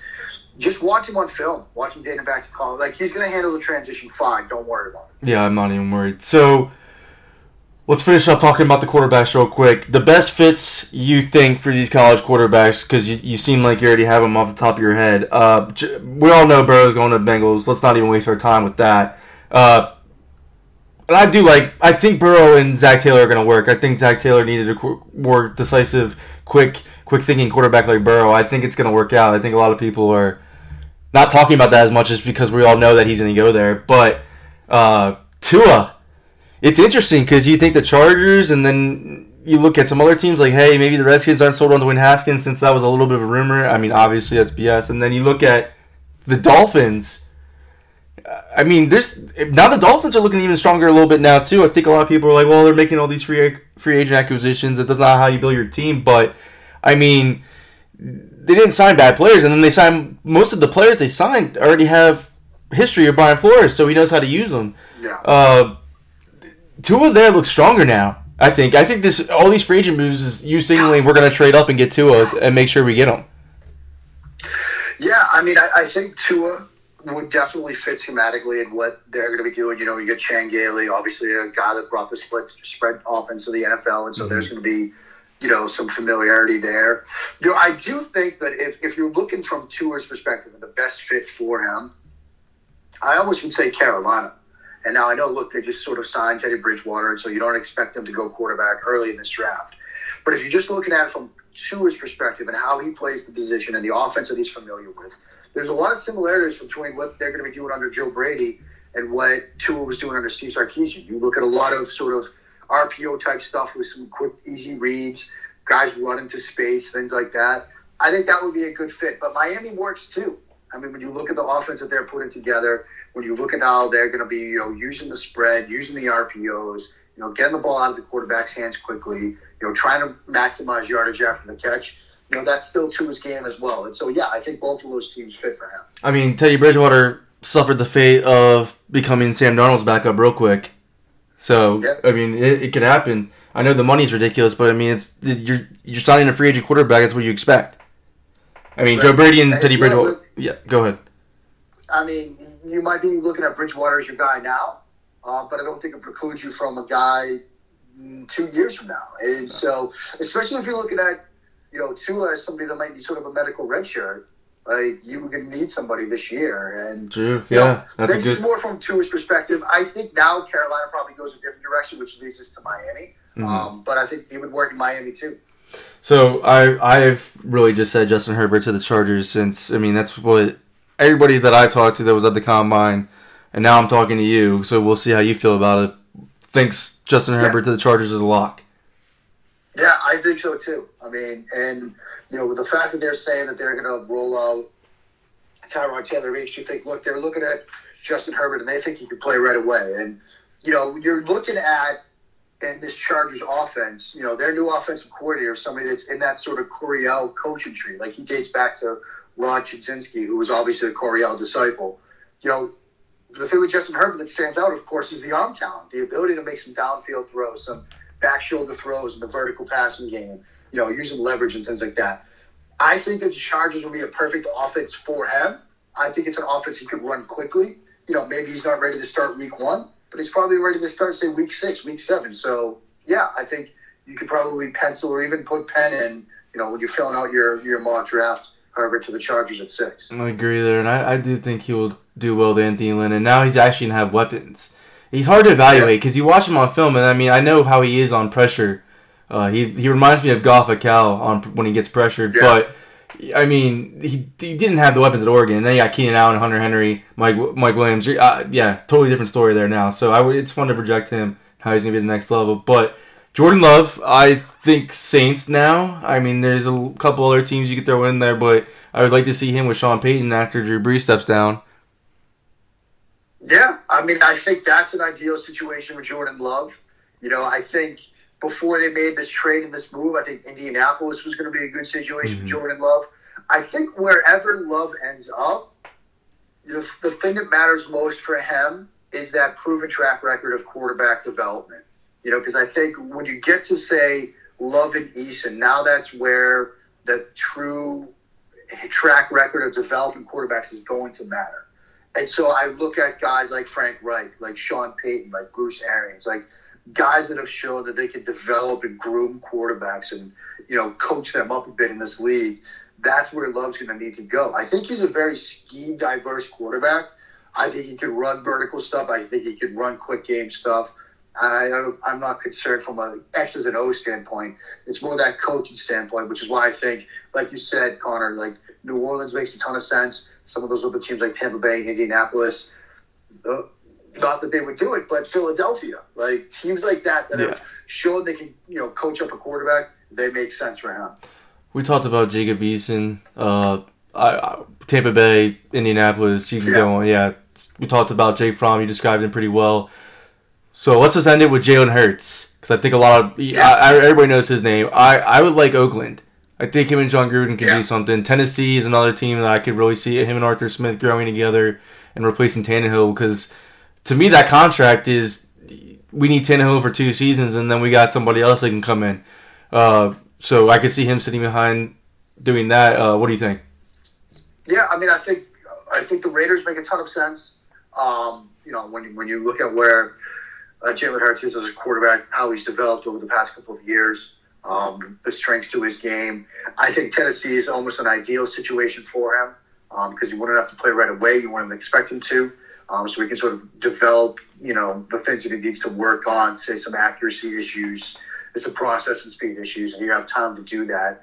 You know, I look at, believe it or not, the Tampa Bay Buccaneers, and you know, when I was watching Hurts down in Mobile for the Senior Bowl and watching his throwing session at the combine, I'm coming around to the idea of Hurts as more of a, a downfield passer, a vertical based passer. He Agreed. throws with touch pretty well, um, drops it in the bucket really well.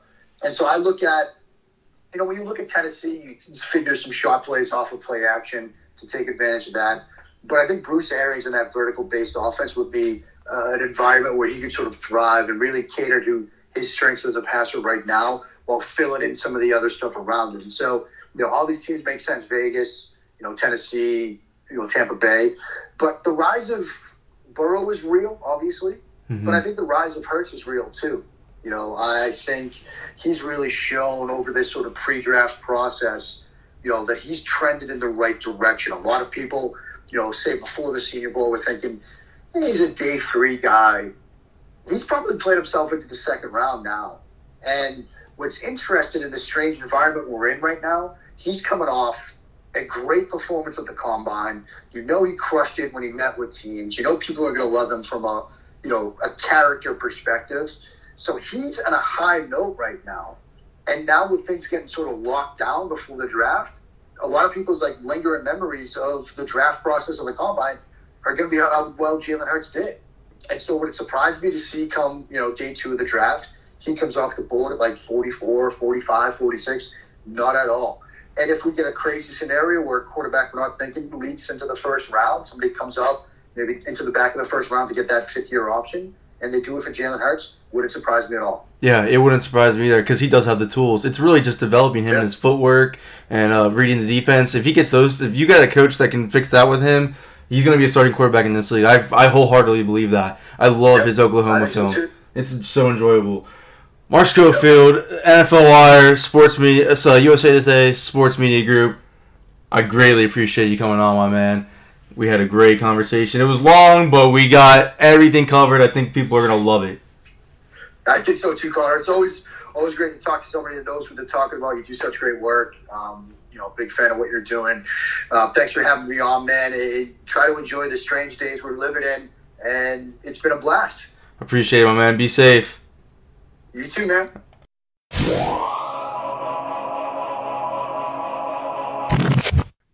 swapping out Teddy Bridgewater to Cam Newton to me and telling. To, I, I don't know if a lot of people remember this, but Teddy Bridgewater originally, when he was on his way back to the NFL, went to the Jets. Mm-hmm. He signed with the Jets first in free agency, and then they went ahead and drafted Sam Darnold anyways.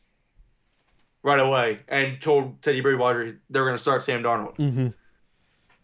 I don't know back then if Teddy was under the impression he's going to be a starting quarterback for the Jets. I don't know what the process was when he signed with them. I thought that's what he would think, that he was going to go in and at least compete for a job, not be there for a couple months. Right. Have them be like, well, all right, you were here just in case we didn't get the quarterback. Now we're going to trade you, and then go be the Saints' backup for a couple years. I think he wants to be a starter at this point, and he, like we said, he got that starter money. He, did get starter money. He got three years, sixty-three billion. But so did Sam Bradford, mm-hmm. and so did some couple other bridge quarterbacks. So because you look at the Panthers and what they're doing, it kind of looks like they're rebuilding. Oh, big but time.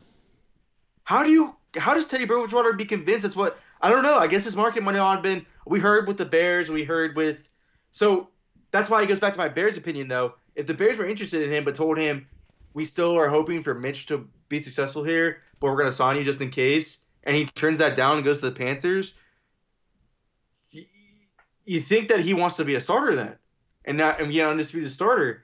Uh, he has Joe Brady was on the Saints staff mm-hmm. uh, a year before with Teddy Bridgewater, not this past season, but the year before. So he has a connection with Teddy Bridgewater, and that's what some people are quickly to make. But I know some other people are talking about, oh, they're going to go ahead and draft maybe Justin Herbert now or get a quarterback in this draft. Does Teddy Bridgewater be convinced to sign that then?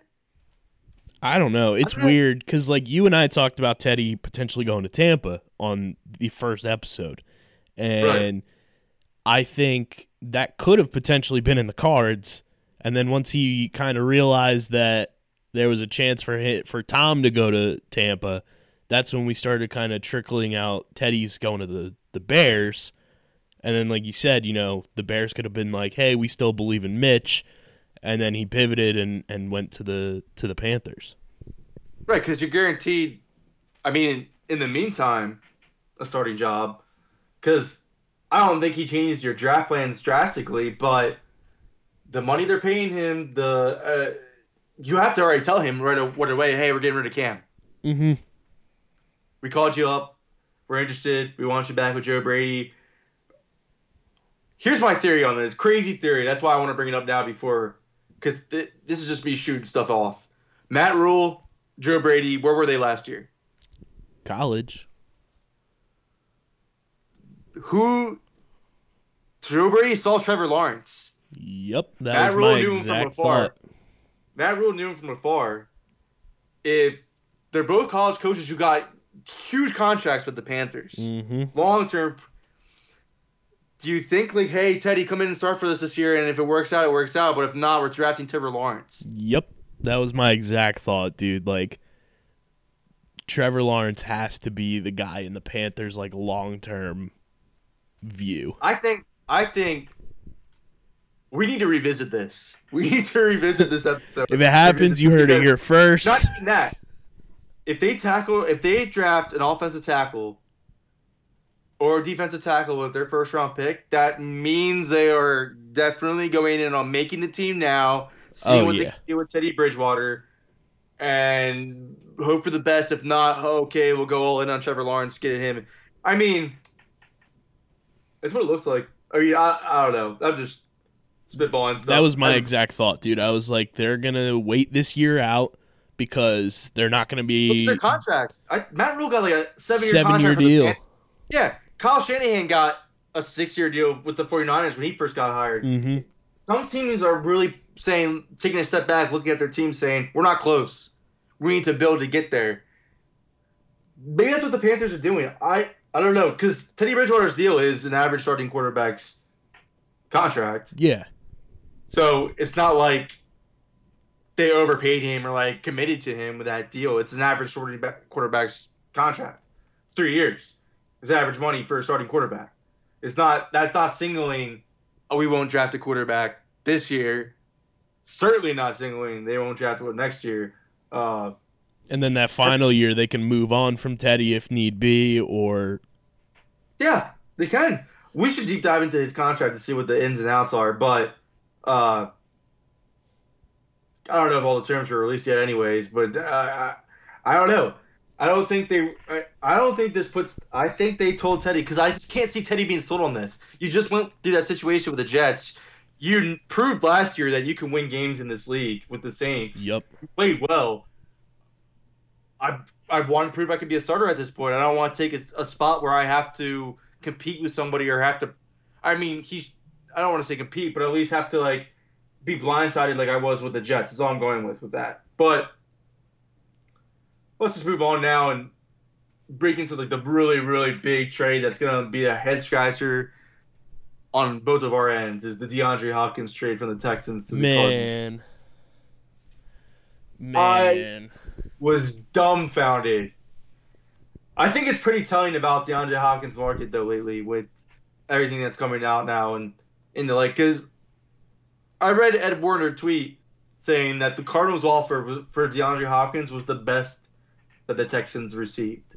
But you also have to take that with a grain of salt because Bill O'Brien's running the show and how much can you you know kind of take from Bill O'Brien with that being the best offer. We've seen Right, him 'cause I get mean- fleeced over and over again. Right, that Clowney trade was awful. Right. The He Tunsil trade was the awful. doesn't get the max value. Uh, I mean, Adam Schefter went on 97.5 and said they engaged with the Eagles for him. It just didn't happen. Now, uh, reportedly, DeAndre Hopkins wants to sign an extension for 18 to 20 million per year. Obviously, with Amari Cooper getting 20, 20 million per year, DeAndre Hopkins is going to hit the 20 mark, if not a little bit more. The Cardinals are going to give it to him because they have a ro- quarterback on a rookie contract. Fitzgerald's year to year. They have a bunch of wide receivers that are on a rookie contract. So he's going to get the money from the Cardinals. And it made sense why the Cardinals went after him. But David Johnson is a second round pick? Man, That's a salary dump on the Texans' part. You It can't spend it as anything else because. David Johnson is done. That is a that is name value for people nowadays. He is done. He, he's done. He's shot. Running backs that take this much as much injuries as he has are not coming back from that. That was a complete so salary dump for a wild. team that had no draft picks. That team has barely any draft picks. They did not max value on DeAndre Hopkins. I think people negotiate with Bill O'Brien and laugh. dog, they went into Honest- that trade without a first round pick and came out of that trade without DeAndre Hopkins and without a first round pick. They let. I mean, J- Clowney's market right now proves to see what teams actually think of him. So maybe no team, especially when you saw what Frank Clark and Dee Ford were traded for last Yeah. year. Clowney wasn't going to get you a first round pick because I think a lot of people are like, wow, they had Clowney and they didn't even get a first out of it. That situation was he wanted to be paid top dollar. They had a lot of guys they're paying right now. They did have to trade him. Now they got absolutely nothing for him though.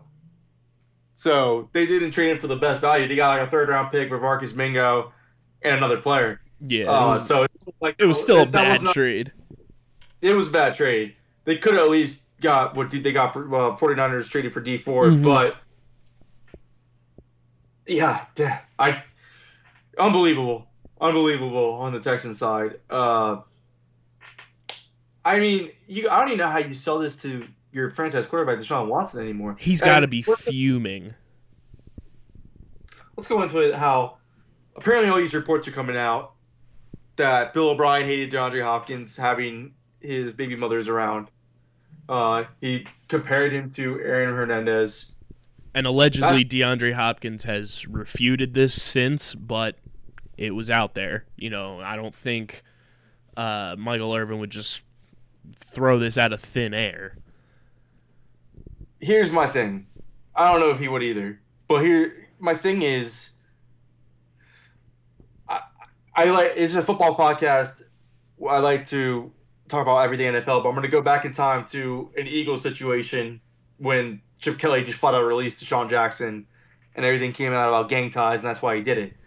I don't think that's why he did it. I think that was the media-driven agenda because this wasn't really explainable of why they did it. Chip Kelly thought he was paying DeSean Jackson too much and that he could replace him and replace his speed and everything, pr- produce really replace his production. He didn't think he had to pay him that much that he was wanting to be paid. The gang ties is was really media driven.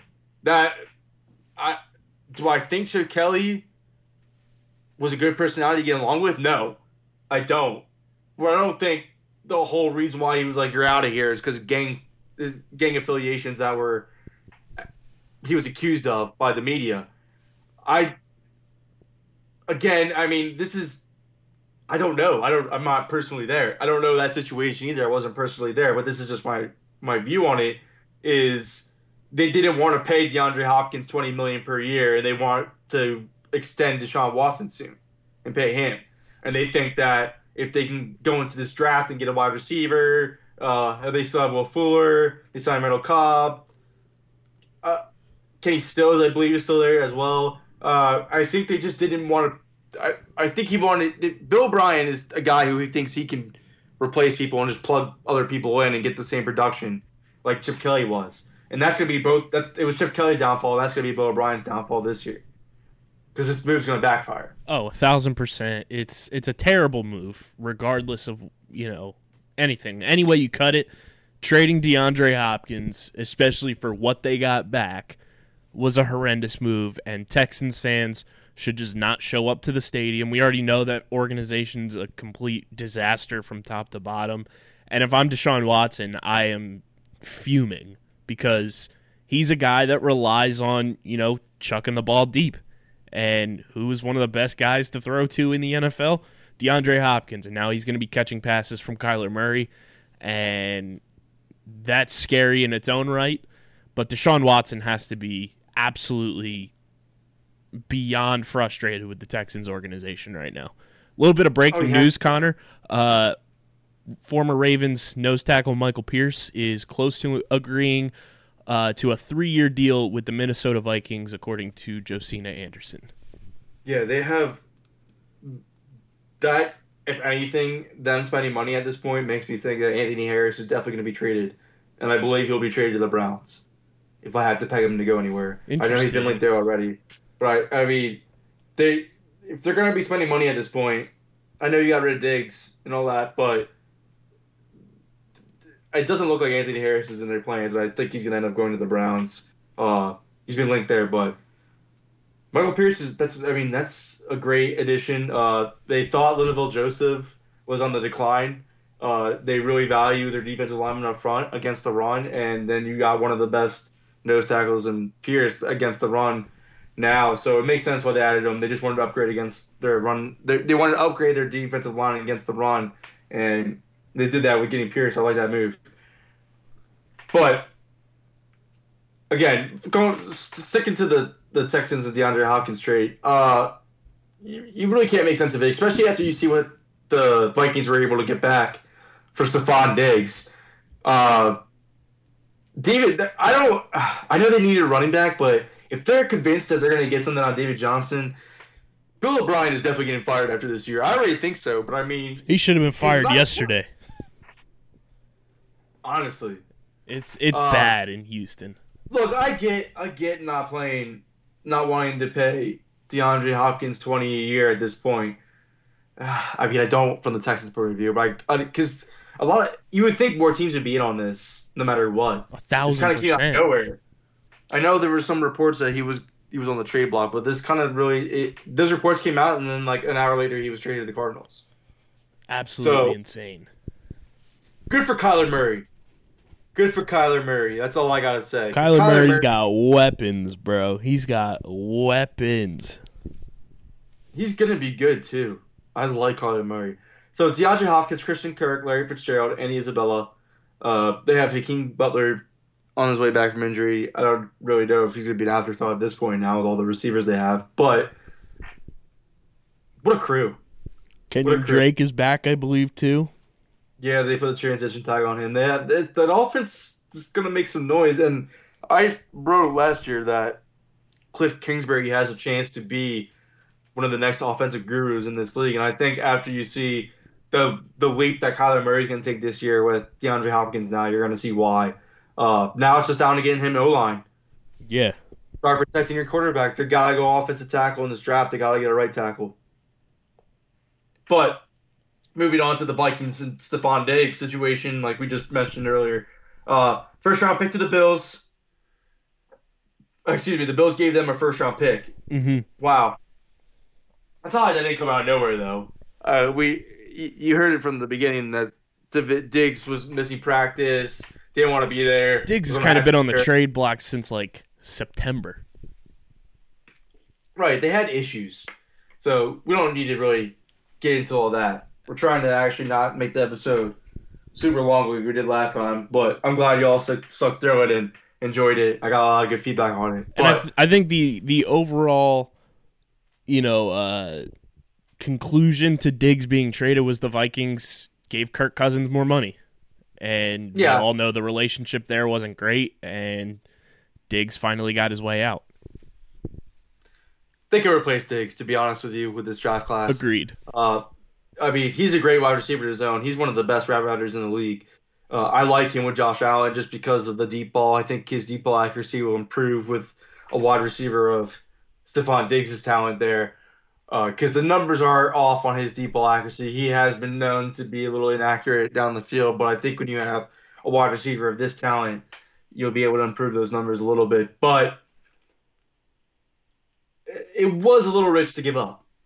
It is a little much for Diggs, I think. I, I second and fourth, I would have been on board with. Uh, first, I mean, it was pick 22, so I mean, they had to they had to get Josh Allen a number one wide receiver. They had mm-hmm. to. They struggled. They were struggling to do it for years. They were desperate. I get it, but the Vikings did take advantage of them for their desperate need there. Uh, but Diggs is going to be good. I think. I think he will still maybe not perform on the same level, but at least close to his numbers in Buffalo. Just I hope you have to hope Josh Allen takes a more a bigger leap this year, but we'll go into that even a little bit more later with Johnny Kinsley uh, when we discuss with him. And I mean that offense now also has weapons. Like we saw John Brown finally, you know, emerge into being John Brown. You add Stefon Diggs to that, Cole Beasley in the slot, and Kevin Knox at tight end. yeah, like Knox was great at tight end with Josh Allen. Um, Devin Singletary in the back. Singletary going to be fully healthy. I I really like the Bills' offense now, and I'm not the biggest Stefon Diggs guy, but I think he adds another element to that offense, and they're going to be a lot of fun. And without Tom Brady in the AFC East, uh, you got you got to at least say watch out for the Bills' offense, and their defense is legit. Oh yeah, their defense is really good. They made some Vernon Butler and uh, Ed Oliver together. I like that.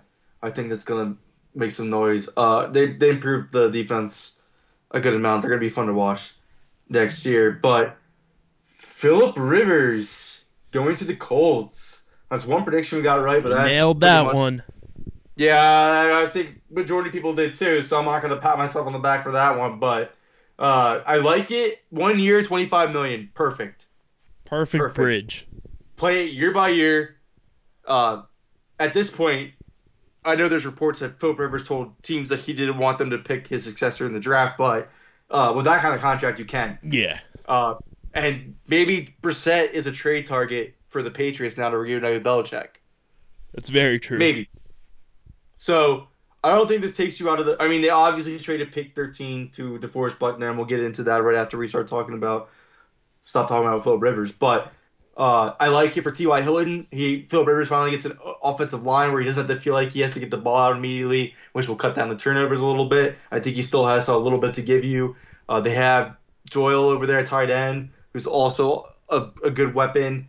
Uh, the I mean, you have to think in, in the second round they're going to add a wide receiver, maybe even in the third in this class. Uh, yeah, I mean, Marlon Mack's a great running back in himself too. Uh, Nyheim Hines is going to love Philip Rivers because he's a good pass catching back, and Philip Rivers is one of the best quarterbacks in throwing to the, the out to the running back real quick. Uh, yeah, I like it for the Colts. He's back with Frank Reich. We discussed it last week. They brought uh, Castonzo back. They're gonna they're they're don't sleep on the Colts this year. I think the Colts can make a run in the AFC Championship. They just need to continue bolstering that defense. That's been because, one of their big issues, and if they can get defensive line help, I think uh, it'll really, really improve that team. Well, getting to Forrest Buckner now, completely worth it. Completely worth the 13th pick. You got a young, star-studded defensive tackle to add to that line. Is going to improve it immensely. They still need help on the edge, uh, but I mean, with Clowney's market starting to dwindle. Maybe they look. I don't know. They just paid Rivers. They just got Buckner and gave him a huge contract. But if you're looking around and you see Clowney's market deteriorating even more, Buckner and Clowney. maybe you slip around there. Woo. Yeah, because that defense is. I mean, they have Darius Leonard, one of the best Mhm. linebackers in the league now. I like what the Colts are doing. They look like they're going to compete. Yep. Uh, we'll see what they do in the draft, but that team don't don't count them out for an AFC Championship berth. I'll say that. Uh, I think a lot of people are gonna think, "Whoa, whoa, wait, did you see Rivers last year?" Yeah, I did see Rivers last year. He did turn over the ball a lot. I did also see an offensive line that was incredibly leaky hmm that got him destroyed. He- He's at the point in his career where if he's not going to be protected, he's going to turn the ball over. But I like it. I think Reich is going to get to him. He already knows his ins and outs. Nick Sirianni, the offensive coordinator, knows him well. Uh, it's just it's who you know in this league, really, and this is how deals develop. And I like Rivers back with Reich. Let's go into Byron Jones landing in Miami. Nobody saw that. Co- uh, I mean, some people linked him to the Dolphins. There was reports. I didn't see it coming. Obviously, I thought it would come down to the Eagles or Raiders, like I said on episode one. Uh, most pegged him to Philadelphia. Miami comes out of nowhere, signs him to the massive contract. They're signing everybody down in Miami. Yeah. Uh, here's the thing about a lot of Miami signings, because I think a lot of people are looking at them like, wow, they're making all these free agent moves. That's not how you build a winning team. The guys they're signing, most of those guys have played under Brian Flores in New England. Yeah. I mean, they know what they're familiarity of matters. Yeah, so he knows what he's getting out of them. It's not like he's signing superstars or anything, but he knows what he's getting. He knows to play to those strengths already. So you, you can almost assume he's going to get close to the same type of production that he gave them in New England. Uh, Shaq Lawson, I think, will improve because you saw Taco Charlton at least improve a little bit Mhm. not much, but a little bit with Brian Flores' system. Uh, I think you will see the same with Shaq Lawson. We'll see. They made a lot of moves on defense, but Byron Jones and making him the highest paid quarterback as it is right now, you signed Xavier Howard to this crazy extension last year. You make him the highest paid corner. Now he is the second. And then you go ahead and sign Byron Jones. I don't know if it's the plan to have them as a duo. To me, this kind of says, hey, you know, Howard's coming off injury. He had a domestic violence charge against him, but that was dropped. But it, it was still It's still there. Uh,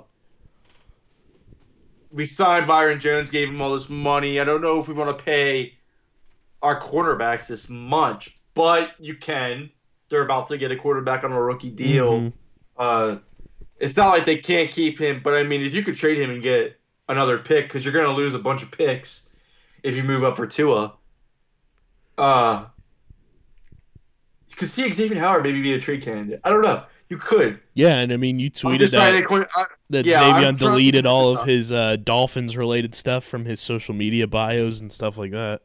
He did, and then I did ask around, and I'm like, hey, let me just give a proposition to a couple people. Hey, do you think the Dolphins could trade Xavier Howard now? And a lot of people don't think so. They said that he he's gone through the Instagram thing before, where he deletes their photos. Uh, it's just the timing of it when he did it, though, hmm is what gets me. So I, a lot of people don't think they will, but a lot of people don't know what this offseason has in hold for them, anyways, because nobody did. Nobody saw all these like flurry of moves coming that happened. Yeah, nobody saw Uh, Miami literally signing, you know, a, a giant pool of the free agents because not only did they sign Byron Jones, they signed Kyle Van Noy, they signed Shaq Lawson, they signed Jordan Howard, they signed Camus J Hill. Like they are literally building their roster through free agency. I mean, they knew they. Yeah, I know. It's it's hard. It's really. I mean, the Jordan Howard contract makes no sense to me.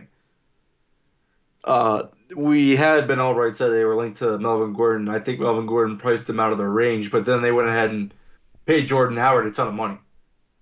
Uh, he's coming off an injury too. I, I, I don't blame the Eagles for not matching that contract whatsoever. I would not have done that. Uh, again, I I don't know. You can't build a team through free agency. They have a ton of picks, but they're obviously expecting to lose some if they're going to make all these moves in free agency, and which even signals to me more that they're going to move up to number two and get to them. You're making all these moves in free agency. You're filling all these holes you have. Mm-hmm. When you have all these draft picks that you can easily try to develop and fill those holes with, but you're doing this to free agency, that signals to me I'm gonna we're gonna trade up for Tua. We're not gonna let anybody jump us because the Chargers now are in the quarterback market in the draft, for sure. Even Uh, though they're talking, you know, Tyrod's our guy, but we've seen that story uh, twice Tyrod's a before. bridge. yeah, Tyrod's a bridge, no matter what. If they really do go with him, but I don't. Yeah, no. But- I would, you know, I would love to see Cam Newton with the Chargers, They say they're not going after anybody. which is I wouldn't- weird. I mean, if you go after Cam Newton, here's the thing. Cam has been broken down with injuries. You know what he is when he's healthy. I'm worried he won't. I, I don't know. I think it's here. Here's my thought process on this Cam Newton because I want to go into that too. I think Cam Newton will be the Washington Redskins starting quarterback week one of the 2020 season. Whoa, that's a new one. I one. think you're not trading for Cam. Newton. I know because last week we're like, all right, give it another year, try see what you got. A lot of teams are worried about the. From what I've gathered, and I don't want to say I talked to a lot of sources. I just talked to a lot of people in the media that they have sources. So I talked, I texted a couple people, and I said, "Do you, what's up with Cam Newton? Like, why would the Pan- well, why are the Panthers doing this? Because I just wanted to figure out like why what was people's opinions. Because I'm not saying that they were plugged in and they knew either. They just had their own opinions because they're writers. And their opinion was his injuries. He's taken on a lot of injuries, and I think a lot of people are worried that he can sustain a regular season now at this point in his career. So now that the Panthers have signed Teddy Bridgewater, they're not going to be able to trade Cam Newton, especially on that contract. It's Mhm. not going to happen. Teams know, all right, you're not going with Cam Newton going forward. So you're obviously going to get rid of him. And then you have Ron Rivera down in Washington, who I I don't I know I know Daniel Snyder is all in on Dwayne Haskins, and you can bring Cam Newton in to be the stopgap starter and still be in on Dwayne Haskins. You can you could approach this as Dwayne Haskins, who yes he does need to develop some more, sits on the bench, grooms a little bit, learns from a quarterback who's been successful, won an MVP in this league, and then replace him later on because of the wear and tear that Cam Newton's gone through. I think if he does play on another team again, he's got what two years left at, at max, two years left in this Mhm. league. His body, his body is starting to betray him. And anyways, I I honestly think Cam Newton will be the starting quarterback for the Washington Redskins week one of the 2020 season. I think Dwayne Haskins will be backing him up. Ron Rivera loves Cam Newton. Uh, you're not gonna. I don't think you're gonna give up anything for him because I really think they're gonna go ahead and just release him in Carolina. You move down in this draft a little bit and give Miami Tua. You still put yourself in the Jeff Okudah, Chase Young range. Still, it, it makes perfect sense. And I, I think Ron Rivera, if you bring Ron Rivera in, he's not going to want to wait and trust the process type to develop guys and win. He wants Yeah. to win right away. So Cam to me gives them, in my opinion, with all the familiarity there, their best chance. Because to me, Dwayne Haskins is not ready to start. He still needs a little bit of seasoning, and that was the knock on him coming out. Is this is the kind of guy you want to have behind somebody in Groom? And Jay Gruden obviously thought so, but that's what got him fired. Bill Callahan really had no choice. They were like, Bill, you're just an intermediate coach. We're putting this guy in. Deal with it. Ron Rivera, I think you can go into Daniel Snyder's office and say, hey, I'm all in on Dwayne. You hired me because I'm all in on Dwayne. Let's get Cam, though, and put Dwayne in a better position to learn, sit back, and develop for a little bit so he can eventually replace Cam and then be in a better situation than he is now. But, you know, just crazy thinking out loud. It's an interesting take. It makes It sense. It's a take. It does make sense when you break it down, and I think people would say that, but if you're a Redskins fan, you're probably like, no, we're in on Dwayne. No, Haskins or bust. We get it. I, I you draft the quarterback in the first round, you want to see him right away. Absolutely, I completely understand that. But Dwayne Haskins is not there yet. Yeah. I mean, the more I the- think about it, the the more film. interesting it sounds and like intriguing best- it sounds. the best game Dwayne Haskins looked like last year was against Philadelphia at home in Washington, and they still got beat to a crisp. Then Philadelphia's secondary, we already know, is the biggest weakness on that team. So I'm not going to go ahead and crown somebody for throwing, for doing well throwing the ball against them. But that's why I see Cam Newton going. That's why I see it happening. I see Cam Damn. Newton wanting to in Washington. I see Andy Dalton lining up in New England. I did say Chicago. Obviously, I was wrong. They went ahead and got Nick Foles. Mhm. I tweeted that earlier in the beginning of the month in March. I said I heard that they were talking about trading Nick Foles. I was like, oh, Chicago and Matt Nagy. And they also had Bill Lazor there, Yeah. who, when Nick Foles went 27 and 2, was the quarterback coach. And they're one Corey Clement away from being able to run the Philly special from their playbook now. Yes, I saw that. I love it. But yeah, you have to think at this point of this of what free agency has shown us, Dolphins are trading up for a quarterback. Washington has an option to move back and also have a chance at a different starting quarterback next year Mhm. with what I'm preaching right now. Interesting. It's interesting. It's it's fun to talk about. I love talking about football. That's why that's why I had to do this podcast. I love it. We had to make it happen. That just popped off the top of my head. It's Cam Newton in Washington. It has to happen. So, a lot of the people that listen to us are Eagles fans. Let's face it. Uh, it's an all football podcast, no matter what. But I want to go into this because if I had to look over free agency yesterday, I would say the most underrated signing in free agency yesterday was Javon Hargrave to the Eagles. And he just This tweeted uh, moments ago as we're recording this the eagle emoji. Nice. So, this is the type of guy where he's very versatile along that defensive line. That's exactly what the Eagles value. Uh, in Pittsburgh last year, he rarely was on the field to get pressure. They rarely used him to get pressure. So, uh, I want to say, I'm looking it up right now but I want to say he was on the field for 368 snaps last year for pressure. Now, that's not a lot.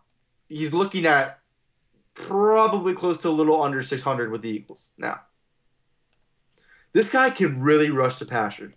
A lot of people don't realize that because of the scheme he was in Pittsburgh, which is also why he's multi talented. You're looking at a guy who they really hoped in Malik Jackson to be, is what they're going to get in Javon Hargrave. I, I'm I, I'm glad the Eagles did not act in a way of saying we got Malik Jackson, we're good, because no, not the case, my friends, not the case. Javon Hargrave was on the field for 373 pass rushing snaps last year. He had four sacks. The year before, he was on the field for 243 pass rushing snaps, and he had seven sacks. He wasn't asked to really rush the passer in Pittsburgh that much, but it's one of his best abilities. And he's coming into a 4 3, becoming that 3 tech.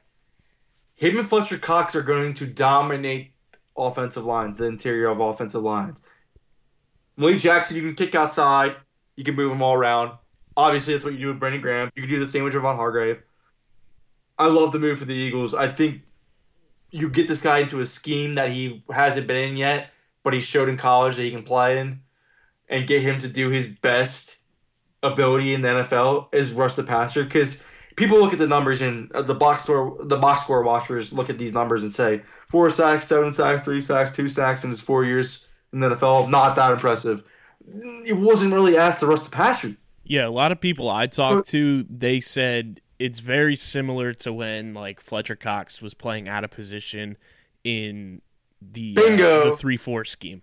What happened as soon as the Eagles went back to a four three? You saw Fletch get unleashed again and was an absolute monster. And I talked to a lot of Steelers fans. They said this is an amazing signing. You guys are gonna love Hargrave, and you know Eagles fans should be excited. Yeah, my friends over at Steeler Empire are singing his praises over there, and I I I, I, I tweeted that he was going to be one of the most underrated but great prospects to come out of that draft in 2016. Uh, I was wrong about the other two. I said Kolby Listenbee and Keith Marshall, but uh, I was right about Javon Hargrave at least because I loved what I saw in his film. That was back when it was Jack Breakdown was around. I had to watch Javon Hargrave on there, and I, I I mocked him to the Eagles a lot when I was a young writer back then. Um, yeah, I love it. It really, you really are looking at a Fletcher Cox mini light, I think, honestly. And to put them two together, it's going to be insane. Uh, again, I had a whole thread on him and how he just crushes the interior line and makes them fall back. I don't want to spend too much time on this topic, but I want to move on to the Malcolm Jenkins releasing, not picking Oh, up his option. Man, Gone. my heart, Uh, my heart hurts. the reason why I'm going into this is because it's a topic. Because he just went to the Saints, signed a huge deal with the Saints. Four years, thirty-two million, could go up to thirty-five million. He got a nine million dollar signing bonus, and he has sixteen point two five million of that contract guaranteed. The Eagles clearly, because that contract they could have done, but they clearly do not value what Malcolm Jenkins brings to them at to that extent anymore. Because he really did play in the box more last year. Uh, he really. I mean, this is what they're thinking is, uh, in my opinion. I'm not saying this is the right move, because you he really was your best tackler on this team. And now you look at the people and you're you're looking at Jalen Mills coming back to replace him there, and uh, I mean, yes, I would say that Jalen Mills' is best spot would be, I guess, I I disagreed with it yesterday. Now I've had more time to digest it and think about it more, and I guess you could say he would be best in the box. I I don't have a lot of faith. Let's just say that. So Malcolm Jenkins was in the box for 399 snaps last year.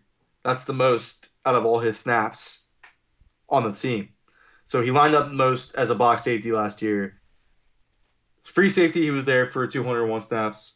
Wide corner, he was there for 12 snaps. And slot corner, he was there for 250 snap, 56 snaps. So you see where they most valued him was that to be the in the box safety.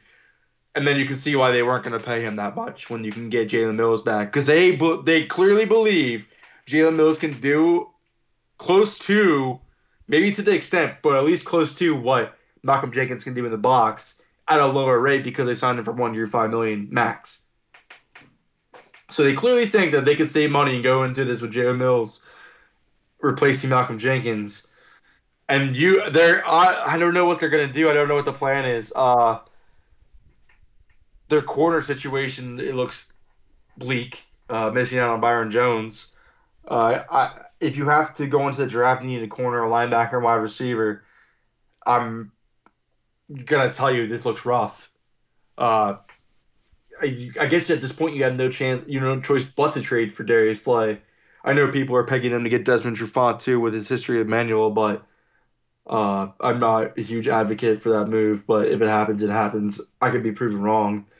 I'm not a big fan of Logan Ryan either because I think he's just a nickel corner, and They have a ton Again, of nickel corners. yeah, and I don't think I don't I don't think you make these decisions based on what you have now either though, because I don't think LeBlanc is really one. He's on a one year deal. He played well, but he's still on a one year deal going into the season. Uh, I think Maddox really is the only defensive back that they think long term of because you look at McLeod, he got a two year deal. Mills got a one year deal. Uh, aren't long term commitments, so they're clearly planning on rebuilding the secondary and going at a whole different approach with it. Is what it looks like to me. Uh, so if they go get Slay, all right. If they go ahead and get one in the first round, all right. But then you're looking rough at wide receiver. It, I don't know. Eagles are in a bit of a mess right now. Yeah, it's going to be interesting to see what they do. I would, you would think they have a plan though. I don't think you go into this letting Malcolm go and not have a plan. And I mean, another know in Will Parks at this time that we're recording this podcast on Wednesday. Oh, they have not signed Will Parks. Uh, I tweeted out that he if they do sign him because I was aware of the interest in him from what people were tweeting out. Uh, that it looks like he's a Malcolm Jenkins replacement because he basically does everything Malcolm Jenkins does. So if they get him, then you you, you wonder if it's a competition between him and Jalen Mills and who a better man wins. I don't know. Uh, yeah, interesting stuff with the Eagles, but uh, you see what they they clearly looked at him as a box safety and did not value him at the price tag he was commanding, and that's what led to this decision. We'll see if they're right or wrong by that, because uh, they could they could be proven wrong, and it's very likely they could. Uh, I don't want to say likely, it, but it's possible. Because again, Malcolm Jenkins is your best tackler on your team, and now you're looking really rough in that area. Because a lot of people are like, well, Jalen Mills is physical, and yeah, Jalen Mills can make tackles. Yeah, he can, but he also missed 31 tackles as a corner in his career, and that number is looking to pick up even more if he's going to be replacing Malcolm Jenkins' role at least because it looks like Jenkins was in the box for 399 snaps. So you have to imagine Jalen Mills getting that same around area of snaps. But just to recap, that's what we thought. That's what I think of the Malcolm Jenkins release. Uh, Javon Hargrave, no bias involved in this, I promise. Because there was a lot of good moves that went down. It was it's hard to just make that statement, but to me, he is the most underrated, under the radar free agent acquisition. I think he's going to outplay that contract he signed with the Eagles for three years, thirty nine million. Uh, him and Cox, it's going to be it's going to be something to see, and, it, and, hopefully you can squeeze something out of Malik Jackson because his contract this year ties you to him, so he has to be on the roster no matter what, at least this season. But uh, yeah, I mean. That they're, you know, Jim Schwartz is all in on that defensive line. That's what the Eagles think that they can win with is their defensive line. Uh, so that's where the resources are going. You, but this linebacking crew, the safety crew, this uh, defensive back crew, a little sketchy. A little sketchy, but, whew, man, what an episode though! What an episode!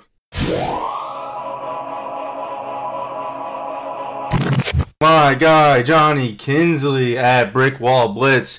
How's it going, man? Doing all right. Uh, pandemic's kind of pandemic's kind of gotten uh, a lot of people around me, but I've been pretty uh, quarantined right now, so oh, hanging man. in there, hanging in there. This is the perfect time to do a podcast, though. Really. Yeah. We're all stuck inside talking football. That's all good. Hey, at least I, this is the perfect time to come out with this episode.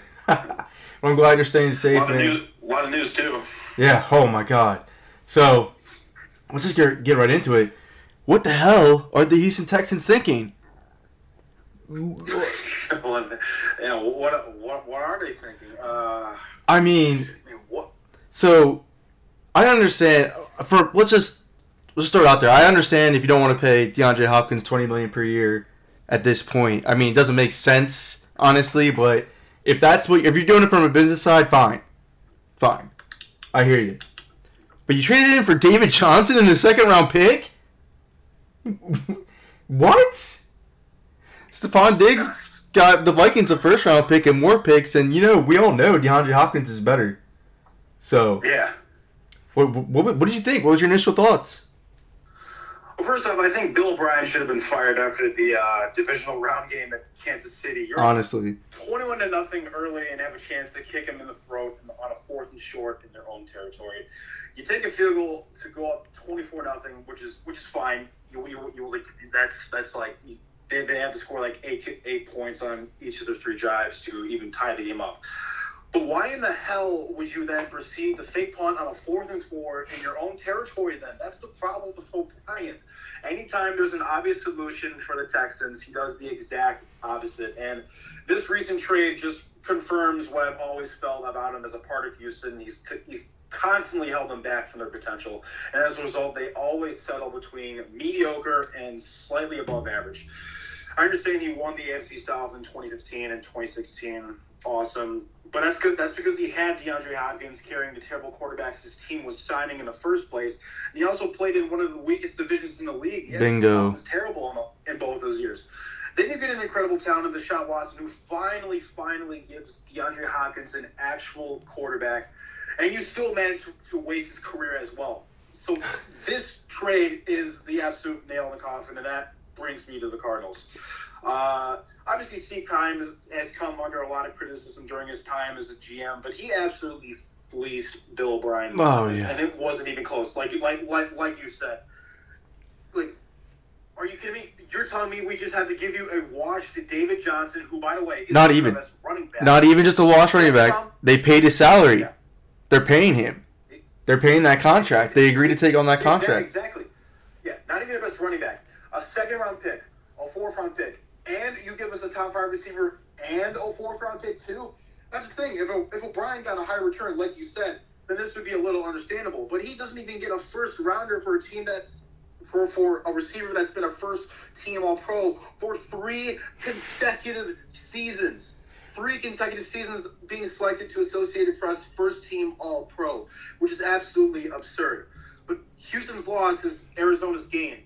Granted, the Texans, in my opinion, do have an okay receiving corps with uh, Will Fuller whenever he's healthy, Kenny Stills, Keke Coutee, Randall Cobb now. his last name. Yeah, and uh, yeah, Randall Cobb was supposedly a, re- a replacement for DeAndre Hopkins, which isn't, isn't even close. Isn't even close. But this is such a huge win for the Cardinals. Kyler Murray is already one of my favorite quarterbacks in the league because Mhm. of how good I, of a deep passer I think he is right now. Plus his ability to see the field, in spite of you know his height and his ability to consistently make plays under both edge or interior pressure. Then you pair him up with DeAndre freaking Hopkins. I think Yeah. Arizona is another receiver, in my opinion, away from being set at that position. That doesn't necessarily mean that they're going to be uh, a Super Bowl team immediately, since they have holes on the offensive line and the defense still. But to me, we're still going to see a huge improvement. I think Murray's going to take a big step in year two.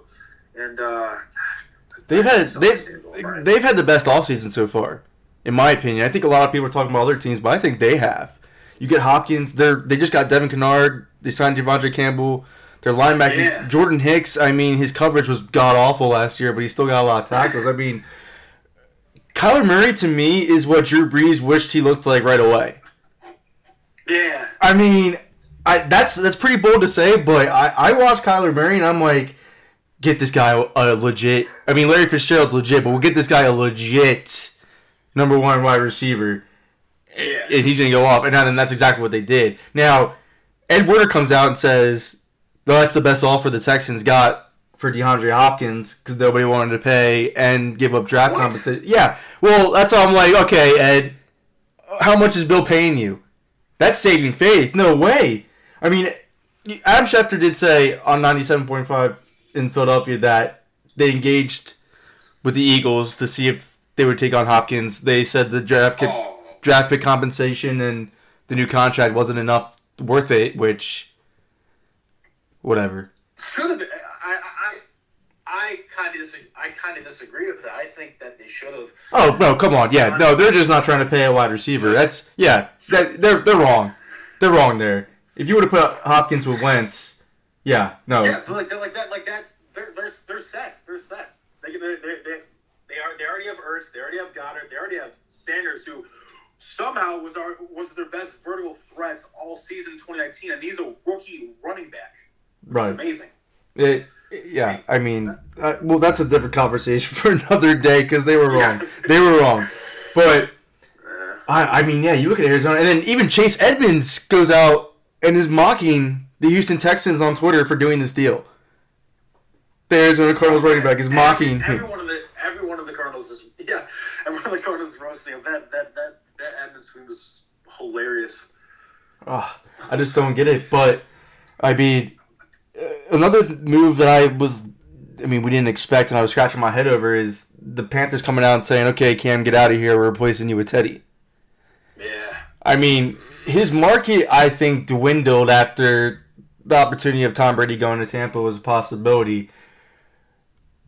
I mean, Chicago. Yeah, that that and I I, I, I, think that post that Newton had on Instagram kind of exposed the Panthers and uh, also dwindled the uh, the trade opportunities he would have had. Oh yeah, no way. I I don't even think they would have one now after they announced that Teddy deal. Oh, wait, good luck. I think if I had, I mean, I talk about it multiple times in the show, but I think Cam Newton's gonna end up getting cut. I think Washington's gonna scoop him up and pitch it as a let's let Haskins sit on the bench for a little bit and groom type of thing, and have Cam be the starter. Yeah. I mean, I don't know. We get, we just it's just crazy that they switched to Teddy. I mean, I know Joe Brady has, uh, he already has. Uh, he's with he was with Teddy in New Orleans with the Saints, but I mean, again, you still don't know if they won't go quarterback either because Teddy went to the Jets the one time and they got Sam Darnold, and he wasn't really expecting that to happen. So uh, I don't think it completely rules them out, but you would think if Teddy's going to sign because they had interest from the Bears.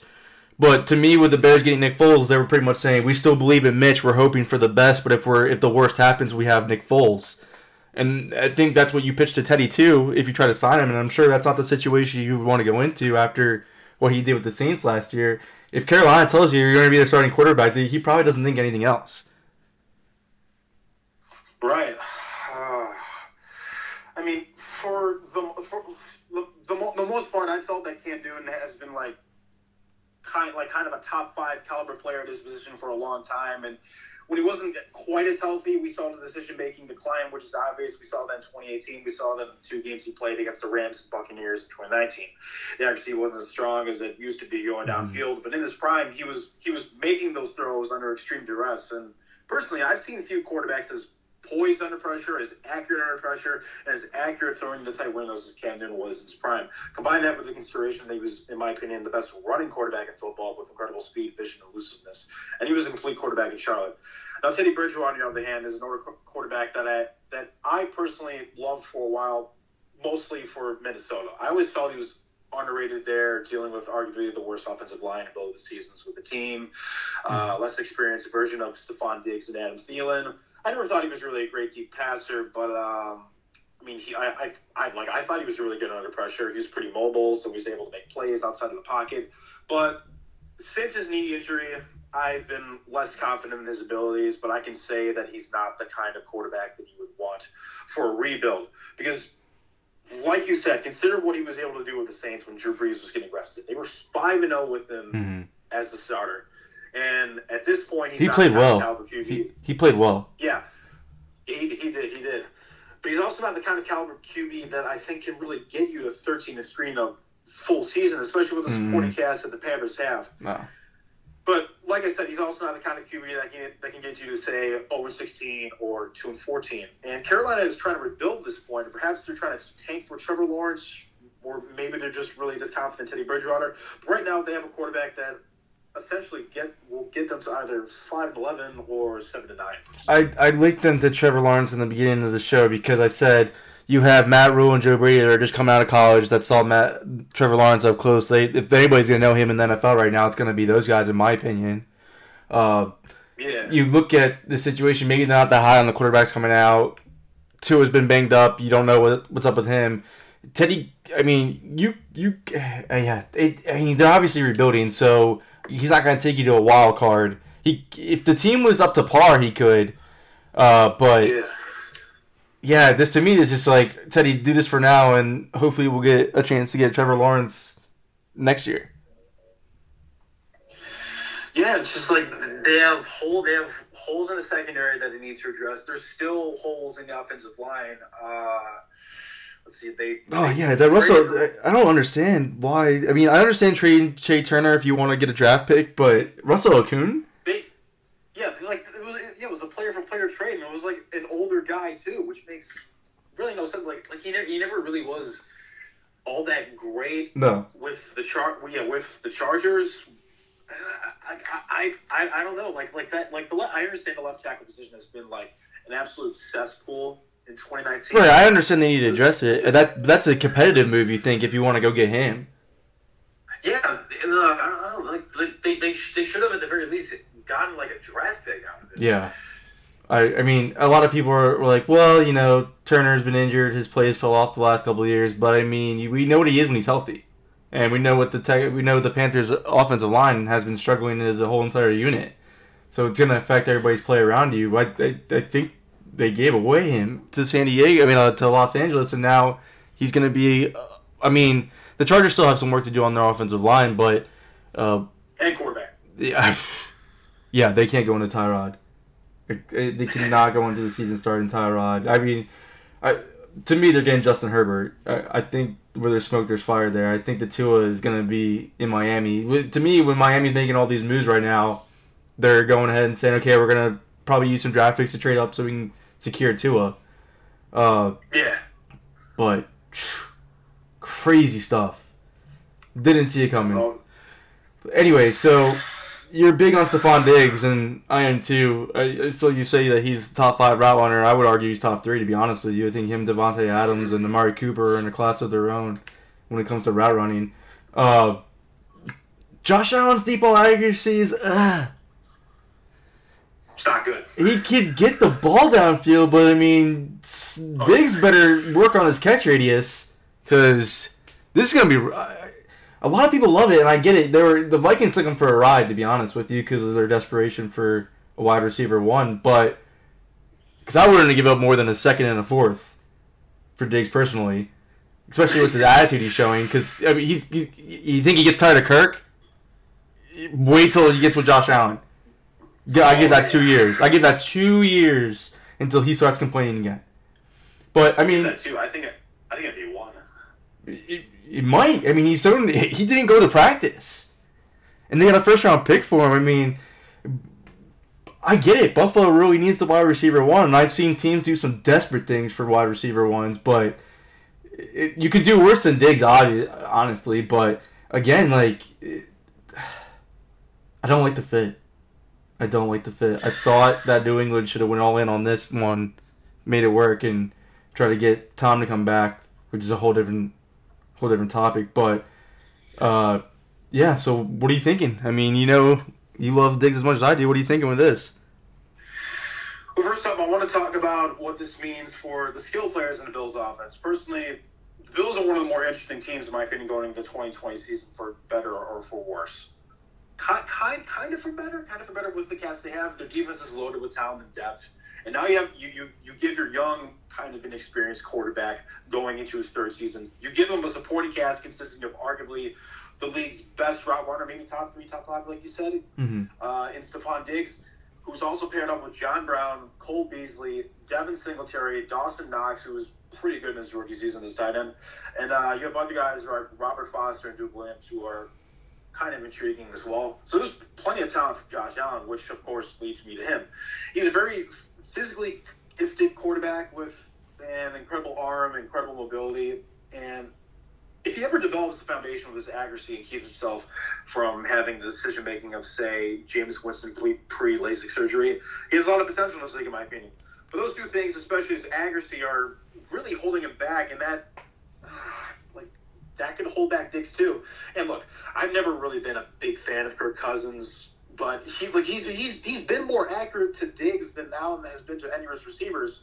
Which I mean, I, I guess makes sense. like since Allen really hasn't had the kind of caliber receiver as Diggs, but Brown has been a little close, and he's been missing him a lot. But fortunately for Allen, Diggs like like does have incredible ball skills. He has, he has incredible catching, incredible catch radius. He's also one of the league's premier vertical threats. He can pretty much dominate from any area of the field because of his work against press and man coverage. He's been unbelievable with his quick hip turns, head fakes, and debating corners. So I expect to see the same for him in Buffalo. But I mean, yeah, I I, I, I do agree that this to like I don't know, like this has a chance not really working out because of Allen's accuracy issues. But if he ever like takes any step forward in year three, that could offset it. Oh, it's hard for me to believe it though, because I mean, he has the tools, like you said. I get that. We all we all understood that he had the tools to be a first round quarterback. But you look at Wyoming. I mean, he, he was stupid and careless with the ball then. Uh, nothing's changed now. I don't. I don't think you're gonna get that at this point. I think he is what he is. So uh, it's tough. It's tough. Uh, I mean, I I still think they can make the playoffs regardless. Oh yeah, especially now. Like yeah, they, they, they, have, they have so much talent on that team, and like really, the, the roster feels too good not to. but he's not a quarterback. I mean, I, again, we've seen Trent Dilfer, we've seen Nick Foles, we've seen Joe Flacco win Super Bowls, but I mean, uh, unless his defense really like, I know it's an elite defense, but unless it really has like those two star guys that you can like lean on, I don't see him winning a Super Bowl. He doesn't have the decision making enough to win a Super Bowl. You can't manage a game with this guy when he has a rocket arm and he likes to throw it downfield. He's gonna whip it or he's gonna run. I don't know Yeah, I agree. it's it's gonna be interesting. Yeah, but they can easily go to the playoffs, especially now. And I, I, I like Bills fans are gonna be like, oh, because they they hate when people hate oh, on Josh Allen. But Oh yeah. look at him in I- Wyoming. I- I, haven't seen much progress from him from Wyoming to now. I haven't seen that much. I mean, I I will say like the like these Bills give me like vibes of the 2017 Jaguars, the 2018 Bears for reasons like an like an absolute elite defense, but a quarterback that could hold them back. I think I think Allen's more talented than a guy like Trubisky. Or, Oh, yeah, absolutely. I agree. Yeah, yeah, Bortles. It's cer- cer- certainly certainly Bortles at this point, Mhm. but I, I, I don't know if that's really saying much. It's not, but I mean, yeah, it, it- you're right. They No. they could the defense could really take them places, and then not only that, Devin Singletary I think is gonna make a jump this year, so they're gonna have a running game too. Uh, yeah, it's just gonna be an interesting interesting pairing there. Now, uh, I, we talked about Amari Cooper being a great route runner. Do you would you pay him twenty million per year? Uh, that's maybe, maybe depend. It, like, like it would depend on the like the kind of guarantees that he's getting, because he because he's getting like twenty million in like every season for the next five years, which is a lot. But like, but then, but then again, Jerry Jones promised he'd keep like the trio of of Dak and Zeke and Amari. Like we all didn't think he would after like like like how long it took, but somehow he did. But I mean, like I, I can understand like like why teams like the Eagles or Dolphins or whatever like pro- probably probably weren't like uh, keen on paying Cooper all that money Mm-hmm. because uh, yeah, it's not really. Uh, It's not, it's not, it's not, it's not like a big move. to me, Cowboys had no choice, so I get it. Especially since the Redskins were ready to make that offer and pay him leave a little Oh, bit more too.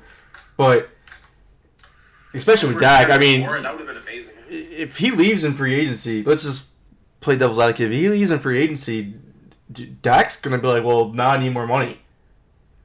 Yeah, I mean, Gallup is good. I think a lot of people are sleeping on Michael Gallup. Mi- Michael Gallup has a chance to eventually become their their best wide receiver. But I mean, you lose Cooper. To me, you lose pretty much any leverage with Dak at all. yeah. So I, I get why they brought him back, but that is one hell of a price tag for a guy that you pulled in the most pivotal game of your season at the end of a drive for Tavon Austin. It's That interesting. was that made no sense. No, it, it's it, it's interesting. But uh, from your coverage with the Panthers, your coverage with the 49ers, two defensive players I want to talk about making their changes to their teams, and then we'll get into your deep ball project. You James Bradberry with the Giants. What are, what are our thoughts on that? Well, I to be honest, I was a little higher on him uh, in the first half of the 2019 season. I thought he was really good, sometimes outstanding in coverage. He, like uh, he did have a uh, kind of decline in the second half of the season, but essentially that entire defense did. So uh, having having having said that, re, uh, reuniting with a guy that drafted him in the first place, Dave Gettleman, Mhm. uh, I think is I think is going to be a, a pretty good move for the Giants secondary, especially since they already have uh, uh, it's De- DeAndre Baker's there, right? Yeah, DeAndre Baker's That's there. the- Yeah, yeah. They have DeAndre Baker. They, they also got uh, Blake Martinez, who kind of isn't really all that good, but he's probably a guy that I would prefer to a guy like. To be fair to Giants fans, point. to be fair to Giants fans, he's better than Al Ogletree for sure. So th- just to be fair, but yeah, uh, to me, Bradberry looked like a lost cause and a huge liability in zone. But then when you get him impressed, you're like, okay, I would want to sign that guy because I was watching him Yeah. because I'm thinking the Eagles were in the cornerback market. Most I was the quarterback market was interesting to even monitor in the first place, but I look at him, I'm like, all right, that's a definitely a guy I would be way comfortable with jamming the number one wide receiver and, and hitting him in press. But when he's in zone, I'm like, oh no, I cannot pay him this top money because he's not a complete corner. What are you thinking? Yeah, I, I, I think there's truth to what you're saying. I think like maybe my, my theory is like maybe like the reason he struggled a little more like as the season progressed, like he probably faced like a little more zone coverage, not Mhm. as much man or press, and of course he like he, he he was in the division that consisted of receivers like Michael Thomas, Mike Evans. Chris Godwin, Julio Jones, and Calvin Ridley. So it's like like it's like he, like he was facing like a murderer's row of receivers too. But Seriously. also at the same time, like like his like his kind of like his regression uh, when the season ended, like made it pretty clear that he was not really worth the price tag that he wanted from the Panthers. Right, I agree. Uh, I mean, if they play him in press in New York, I can see the contract actually working out, and he is young enough to prove that deal from the most of the years of it. But I mean, 15 million is a lot, but it is the corner market, and we saw what Byron Jones got. Uh, My God. I mean, the Giants' defense is just that bad. Was really just that bad, where they had to just go ahead and get these guys. Because I mean, even Blake Martinez, who I've been very critical of, because he's really porous in coverage as a linebacker, he is a good run stuffer, and I know that's what Gettleman loves in his middle linebackers. But uh, I mean, he's better than Al Ogletree. I guess he is. I mean, to be, to be like to be fair, like a lot of people are better than Yeah, they really are. That was really poor of them to start in that long. And when I saw how much they were paying him too, I'm like, oh god. Anyways, yeah, that was pretty brutal. I'm, I'm glad because he's a top free agent side, so I'm glad to hear your thoughts on James Bradberry. But the the trade of DeForest Buckner, I think, kind of caught it, it- when when you get time to digest it, it makes more sense.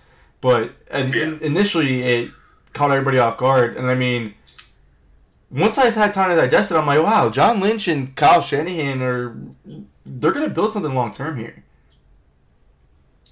Oh yeah, I mean, that's Oh, yeah. they maximized his. I mean, DeForest Buckner, don't get me wrong, is definitely a top five defensive tackle, but easily. Uh, the 13th pick is great value for him, and then his price demands were too high. You can you thought you can get Armstead for cheap. Well, you did. You got Armstead for cheaper. I mean, you already have Nick Bosa. You already have Dee Ford. I, I, it's an added luxury at this point. But to get the 13th pick, I mean, now you're in the market for adding a wide receiver like a Jeudy or maybe even a Lamb. Now that Arizona got DeAndre Hopkins. Uh, I mean, you you like what the the 49ers are doing over there with what they're building. Well, I already thought that the 49ers defense was gonna regress a little bit in 2020. It's not necessarily because of uh, like like like anything bad coming. Like it's, it's just hard not to see that considering it's so rare for a sensational defense to stay sensational. Of course, the obvious exception was in the Seahawks defenses from 2012 to 2015 in Legion of Boom. Mhm. Now that the, now that now that Buckner is gone, that leaves a pretty big hole in the defensive interior. And as far as as, as far as defense goes, San Francisco San Francisco is still fine. They still have Nick Bosa. They still have Arik Armstead, who they just extended. And I personally, I personally thought that they were going to let Armstead walk and they were going to pay Buckner. Yeah, that's what everybody thought. Yeah, th- yeah, yeah. This 180 was kind of a surprise to me. Uh, still have Dee Ford. They have Kwon Alexander, Fred Warner, Emmanuel Moseley, Richard Sherman, Drake, etc. So that defense is still completely fine. But now the depth inside consists of guys like Solomon Thomas, who's been a bust at this point, and Mhm. DJ Jones, and that's nowhere near comparable to a guy like Buckner, who was a consistent pass disruptor up front. And so, so some have suspected that, that they've gotten the 13th overall pick to uh, draft a wide receiver. So maybe it's a sacrifice for the greater good. But uh, then again, if Garoppolo hits that throw to Sanders in the Super Bowl, we might not be talking about this, Mhm. in my opinion. True. Yeah. Because that, yeah, that, that was a pretty big throw. Um, as for the Colts, this is huge for them. They get arguably a top five defensive tackle, top five interior pass rusher, which is exactly what they needed since that pass rush was supposed to take a big step in 2019, but never really took the giant step needed to uh, press forward. This should help fasten that progress this season. Buckner has personally like like what what I think like is a, quick burst off the line of scrimmage for a defensive tackle, and uh, his arms are huge. His arms are like his arms are like tentacle like, and Oh, oh my god, that helps him out with getting past double coverage and winning one-on-one matchups. And he's just like he's so dangerous as a pass rusher, and that's going to help a, a, group of guys like Kemoko Turay, Denico Autry, and especially Justin Houston, who still has a little left in the tank. Mm-hmm. So that's a solid group. Yeah, that's a solid group on the defensive line right now. Uh, and who knows if Phil Rivers still has some left as well behind a better offensive line than the one he, uh, he had in Los Angeles, but that's a different discussion. I'm just really excited to see how, the, how well this defense, particularly this defensive line, plays with Buckner. Oh yeah, they're. I mean, he's an anchor. He really is. He's gonna have the chance to really show everybody what he, what he really is without everybody else around him. But I mean, if you look at Buckner, you think he's like an, in, in the same mold as Aaron Aaron, uh, Aaron Donald. To be honest with you. Uh, I love Buckner's game. I think it's a huge gift for the Colts. I completely understand going all in because the, the roster is constructed to win now. Because a lot of people were, including myself, were pegging a quarterback for them at 13. But I mean, when you look around top to bottom, they do have a roster they can win now with, and when you get a Philip Rivers with a better line, they can compete. But yeah, like you said, different discussion for a different day. But yeah, go ahead, expand that. How, how, how, how much are they paying him? Ah. My guy. I think he got sixty. I want to say he got sixty-eight guaranteed. Sixty. I got check. Hold on. Let me do a fact check real quick. Yeah, I'm trying to fact check this too. Contract.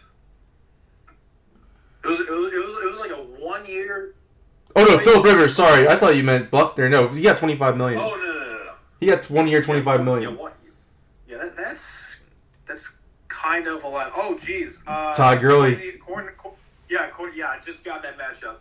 Todd Gurley released for the Rams right now. Yep, as we're looking up random list yeah, contracts. That's crazy. I mean, no, nah, I expected it to be honest. No, I don't think somebody's gonna trade for him Same. with that contract and those knees. I no, I don't know. And now he's gonna go sign with the Bucs though. Yeah, that's what I was gonna say. I think the Bucs are gonna sign him now. It's Like, Melvin Gordon. It, it, it, Melvin Gordon's delusional. he overplayed his market twice now twice. That's what Mark. Hey, now Austin Austin is even good now though. Yeah, I know, and honestly, better fit for Anthony Lynn if you ask me. But just saying. But uh, yeah, because I mean, either it's going to be Melvin Gordon, Todd Gurley, but I see it being Todd Gurley because at this point, dude, it's Tom Brady. it's Mike Evans. It's Chris Godwin. If, if the Bucs can land an offensive tackle, they're set in this draft. Yeah, this is kind of like when LeBron came back to the Cavs in 2014. Like, like everyone wants to play with Brady now, even though he's going to be like 43 years old. So uh, I trust him in the Bruce Arians system, though. I'll tell you that. Yeah, the, like that. That's that's kind of my reservation with uh, the Brady signing because uh, I don't know. He's like at, at, this age, I don't I don't know if he can like play behind that offensive line like especially in that system that Arians has, which is like a traditional dropback system that encourages deep throws. Like that, like that's going to get him killed. It got Winston killed for a while. It, it, got Carson Palmer killed. It got Ben Roethlisberger killed when uh, Aaron Arians was the offensive coordinator in Pittsburgh. I mean, it, it like don't get me wrong, it worked, but it's it's also not a very friendly system where like it's, it's going to prevent you from getting hit by your offensive line constantly. And considering the Bucs offensive line is uh, very spoiler, not very, not very good, no. pretty bad. Uh, I don't know. It, like it's like I, I have my reservations. This like obviously Brady's going to get a better, better receiving corps than the one he had in New England, but we'll talk about a guy. Of, uh, talk about. Talk about a guy who, who, I mean, talk about a guy who really believes in his nutrition program, though. Yeah, yeah, he he thinks he's untouchable and he won't get hurt. Uh, I mean, I was I, I was joking with everybody beginning of the year that I would never draft OJ Howard again in fantasy, and now I'm like I will definitely draft OJ Howard in fantasy this year. Yeah, Brady Brady loves his tight ends. Cameron Brate, OJ Howard. OJ Howard is definitely because uh, a lot of when you look at what's going wrong with OJ Howard, and you pull up his all twenty two. Winston wasn't really hitting him in the spots where he needed to hit him either. Like he always had to make adjustments towards the ball. Looked like, and it really hurt because I mean, yeah. I don't know. I think there's going to be a lot better OJ Howard from now on. We'll see though. But let's get into the deep ball project, my man, because I I think a lot of people don't really quite grasp it because they look at like let's let's for instance because I know the Eagles fan base got on you one year, so this is just like a thing off the top of my head. But Sam Bradford with the Vikings was ranked really high. Wentz was really low. a lot of people didn't get it because it's, it's not you saying. I think a lot of people misconstrue stuff on Twitter as like, "Oh, this guy had better numbers," is what you're so you're saying he's better. It, that's not what it is. But so let's just give the people an explanation. Let's because I know a lot of people that listen are football fans, but not like to this extent. So giving the giving them a better understanding would would be great, and I I I'd love to hear it.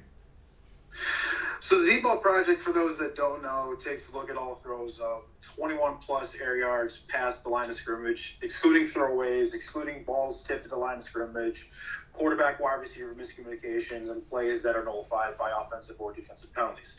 It tracks yards, touchdowns, interceptions, air yards, and yards after the catch. But the primary all looks at accuracy percentage, and I stress that term accuracy percentage because it's different from completion percentage. Accuracy percentage looks at the accuracy of a quarterback down the field, regardless if the ball is caught or not. So that differs from completion percentage, where it just looks at every pass that's caught. Straight up drops, some failures, failures at the catch point, some hail marys and plays where the receiver could have but did not get two feet in bounds, are what I like to call accurate incompletions, which are rewarded to the quarterback's accuracy percentage. And you mentioned Carson Wentz, for example, and he had the most inaccurate or excuse me accurate incompletions with 12 of them. Uh, 11 of them were kind of were straight up drops or plays where they could could have gotten in bounds but didn't. And the other one was a hail mary, which I'm pretty generous towards. So I counted that as an accurate incompletion for him. Uh, his completion percentage was like just barely over 31%. But if you t- but if you look at his accuracy percentage, like like like it was ninth in uh, the 2019-2020 deep ball project, and that's because of how many drops the Eagles receivers had. And looking at the season, like it, like it really opened up like like how screwed he got by his wide receivers. Ob- Obviously, Ertz and Goedert. Uh, and also Miles Sanders helped him out a bit, but he had, he had guys like uh, a washed Alshon Jeffery, uh, Nelson Agholor, who can't catch anything Mhm. for his life. Yeah, so he he's gone for sure. Thank Uh, God. like, Greg Greg Ward was his best wide receiver for a while, and yeah, it's it's, it's Greg Ward. Like DeSean Jackson was there for like what a game. He, Yeah. was, he was sensational about that game. Like in that in that game, he had like 200 yards and two touchdowns, but that was it. Like he wasn't available then, so.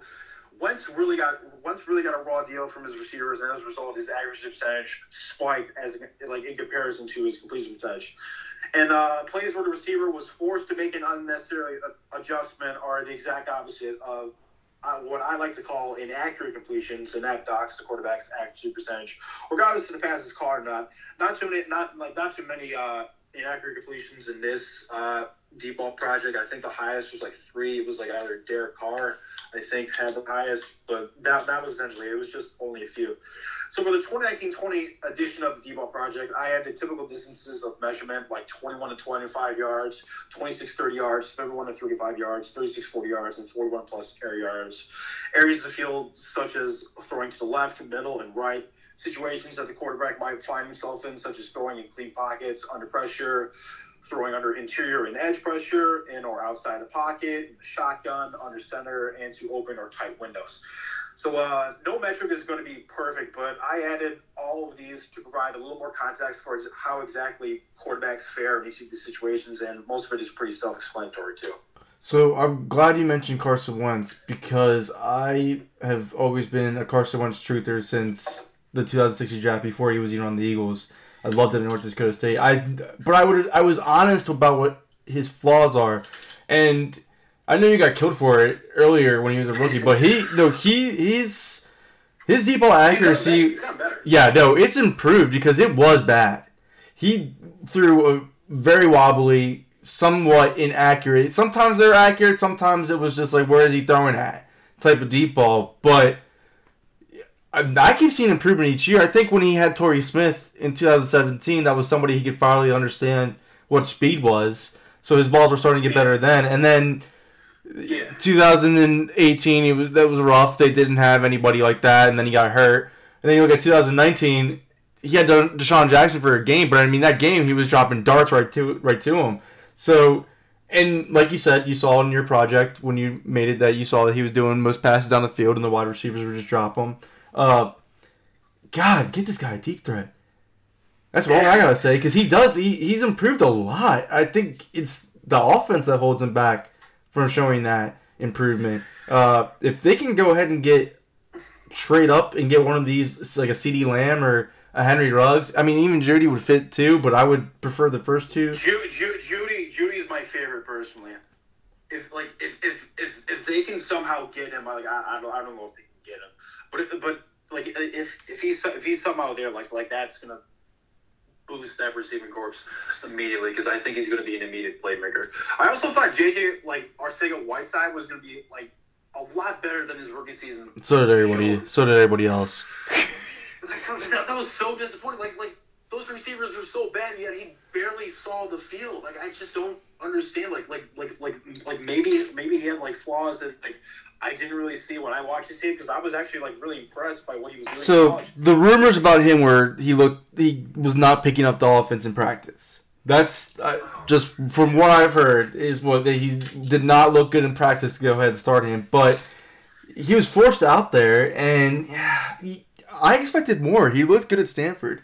I think everybody did. I mean, he was, he was picked before DK Metcalf. I mean, his contested catches at Stanford were nice, but ugh, I don't. I'm not that confident in him going forward because he looked that bad. Yeah, that's kind of, that's kind of a testament to how uh, impressive of a stretch Wentz had at the end of the season. Considering like he like he had to carry that that receiving corps, he had he had to carry uh, a god awful secondary that was consistently getting burned.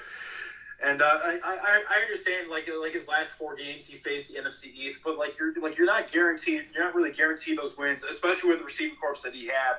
So like like he he definitely put together like personally uh, like what I think is his most impressive stretch of football. Like considering the circumstances that he had, like like he really put the team on his back and got him the playoffs. Yeah, if you take if you take stats out of it and you're not looking at numbers, that was his best season as a pro. Absolutely. his best stretch, like his best four game stretch for sure. Yeah. I mean, I know 2017 how great he looked, but I mean, when you when you take into factor what he had around him, that was his best season as a pro in my opinion. But Oh yeah. again, Johnny, I really appreciate you coming on. It was a great discussion, man. We took up 40 minutes, of course. We could just talk football forever. Uh, let everybody know where to find you on Twitter, and let's get this deep ball project out there more because I think it's fascinating. Yeah, you, you can uh, you can find me on Twitter at uh, Blitz. Uh, follow, follow, follow me there if you want. If not, that's also fine. But uh, just put it out there. Uh, Brickwall Blitz is my uh, my handle on Twitter.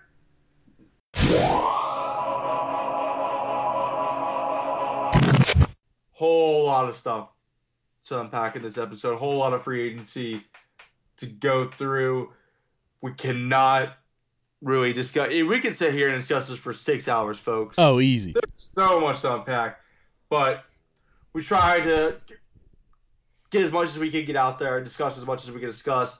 Hope you enjoyed our episode, and you know it, it's looking a little long again, Kyle. It looks like we might be closer to another two hours. It's So going to be fun. can- There's a lot to talk about, and uh, you guys can continue the conversation with us on the Twitter machine. You can follow Conor on Twitter at Myles Sheet. That's M Y L E S. You can follow me on Twitter at KBIZZL311. And you can follow the pod on Twitter at another FB pod. And make sure you guys subscribe on your favorite podcast platform. Apple Podcasts, make sure you leave those five star ratings and reviews. Keep them coming. Uh, we want to know what you want to hear about. You know, drop them in your podcast review. Uh, we're on Spotify, we're on Google Podcasts, we're on Anchor, all that good stuff. Make sure you subscribe on your favorite podcast platform, and uh, we're keeping the content coming. It ain't going anywhere. Hey, Lee. Hey, give us feedback. I'm. I- I'm not. I answer everybody on Twitter. I try to. Go ahead. Say. We are open books. questions, I, I don't mind doing a mailbag on this show. We I can make it happen. Let us know. If if you want to ask questions, if you want to be part of the show, let us know. I'm very open. This is going to be a very interactive football podcast, but I appreciate you guys tuning in. We try to go over everything. We got again Turron Davenport from ESPN covers the Tennessee Titans on.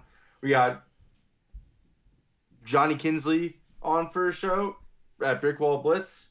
We also got Mark Schofield on with us uh, at Mark Schofield on Twitter jam packed episode in for you guys. Hope you enjoy it. Again, we love the feedback we've gotten so far. Hope to continue it. Five star reviews and subscribe. Thanks Let's for go. tuning in, guys. We'll catch you on the next episode. Can't wait.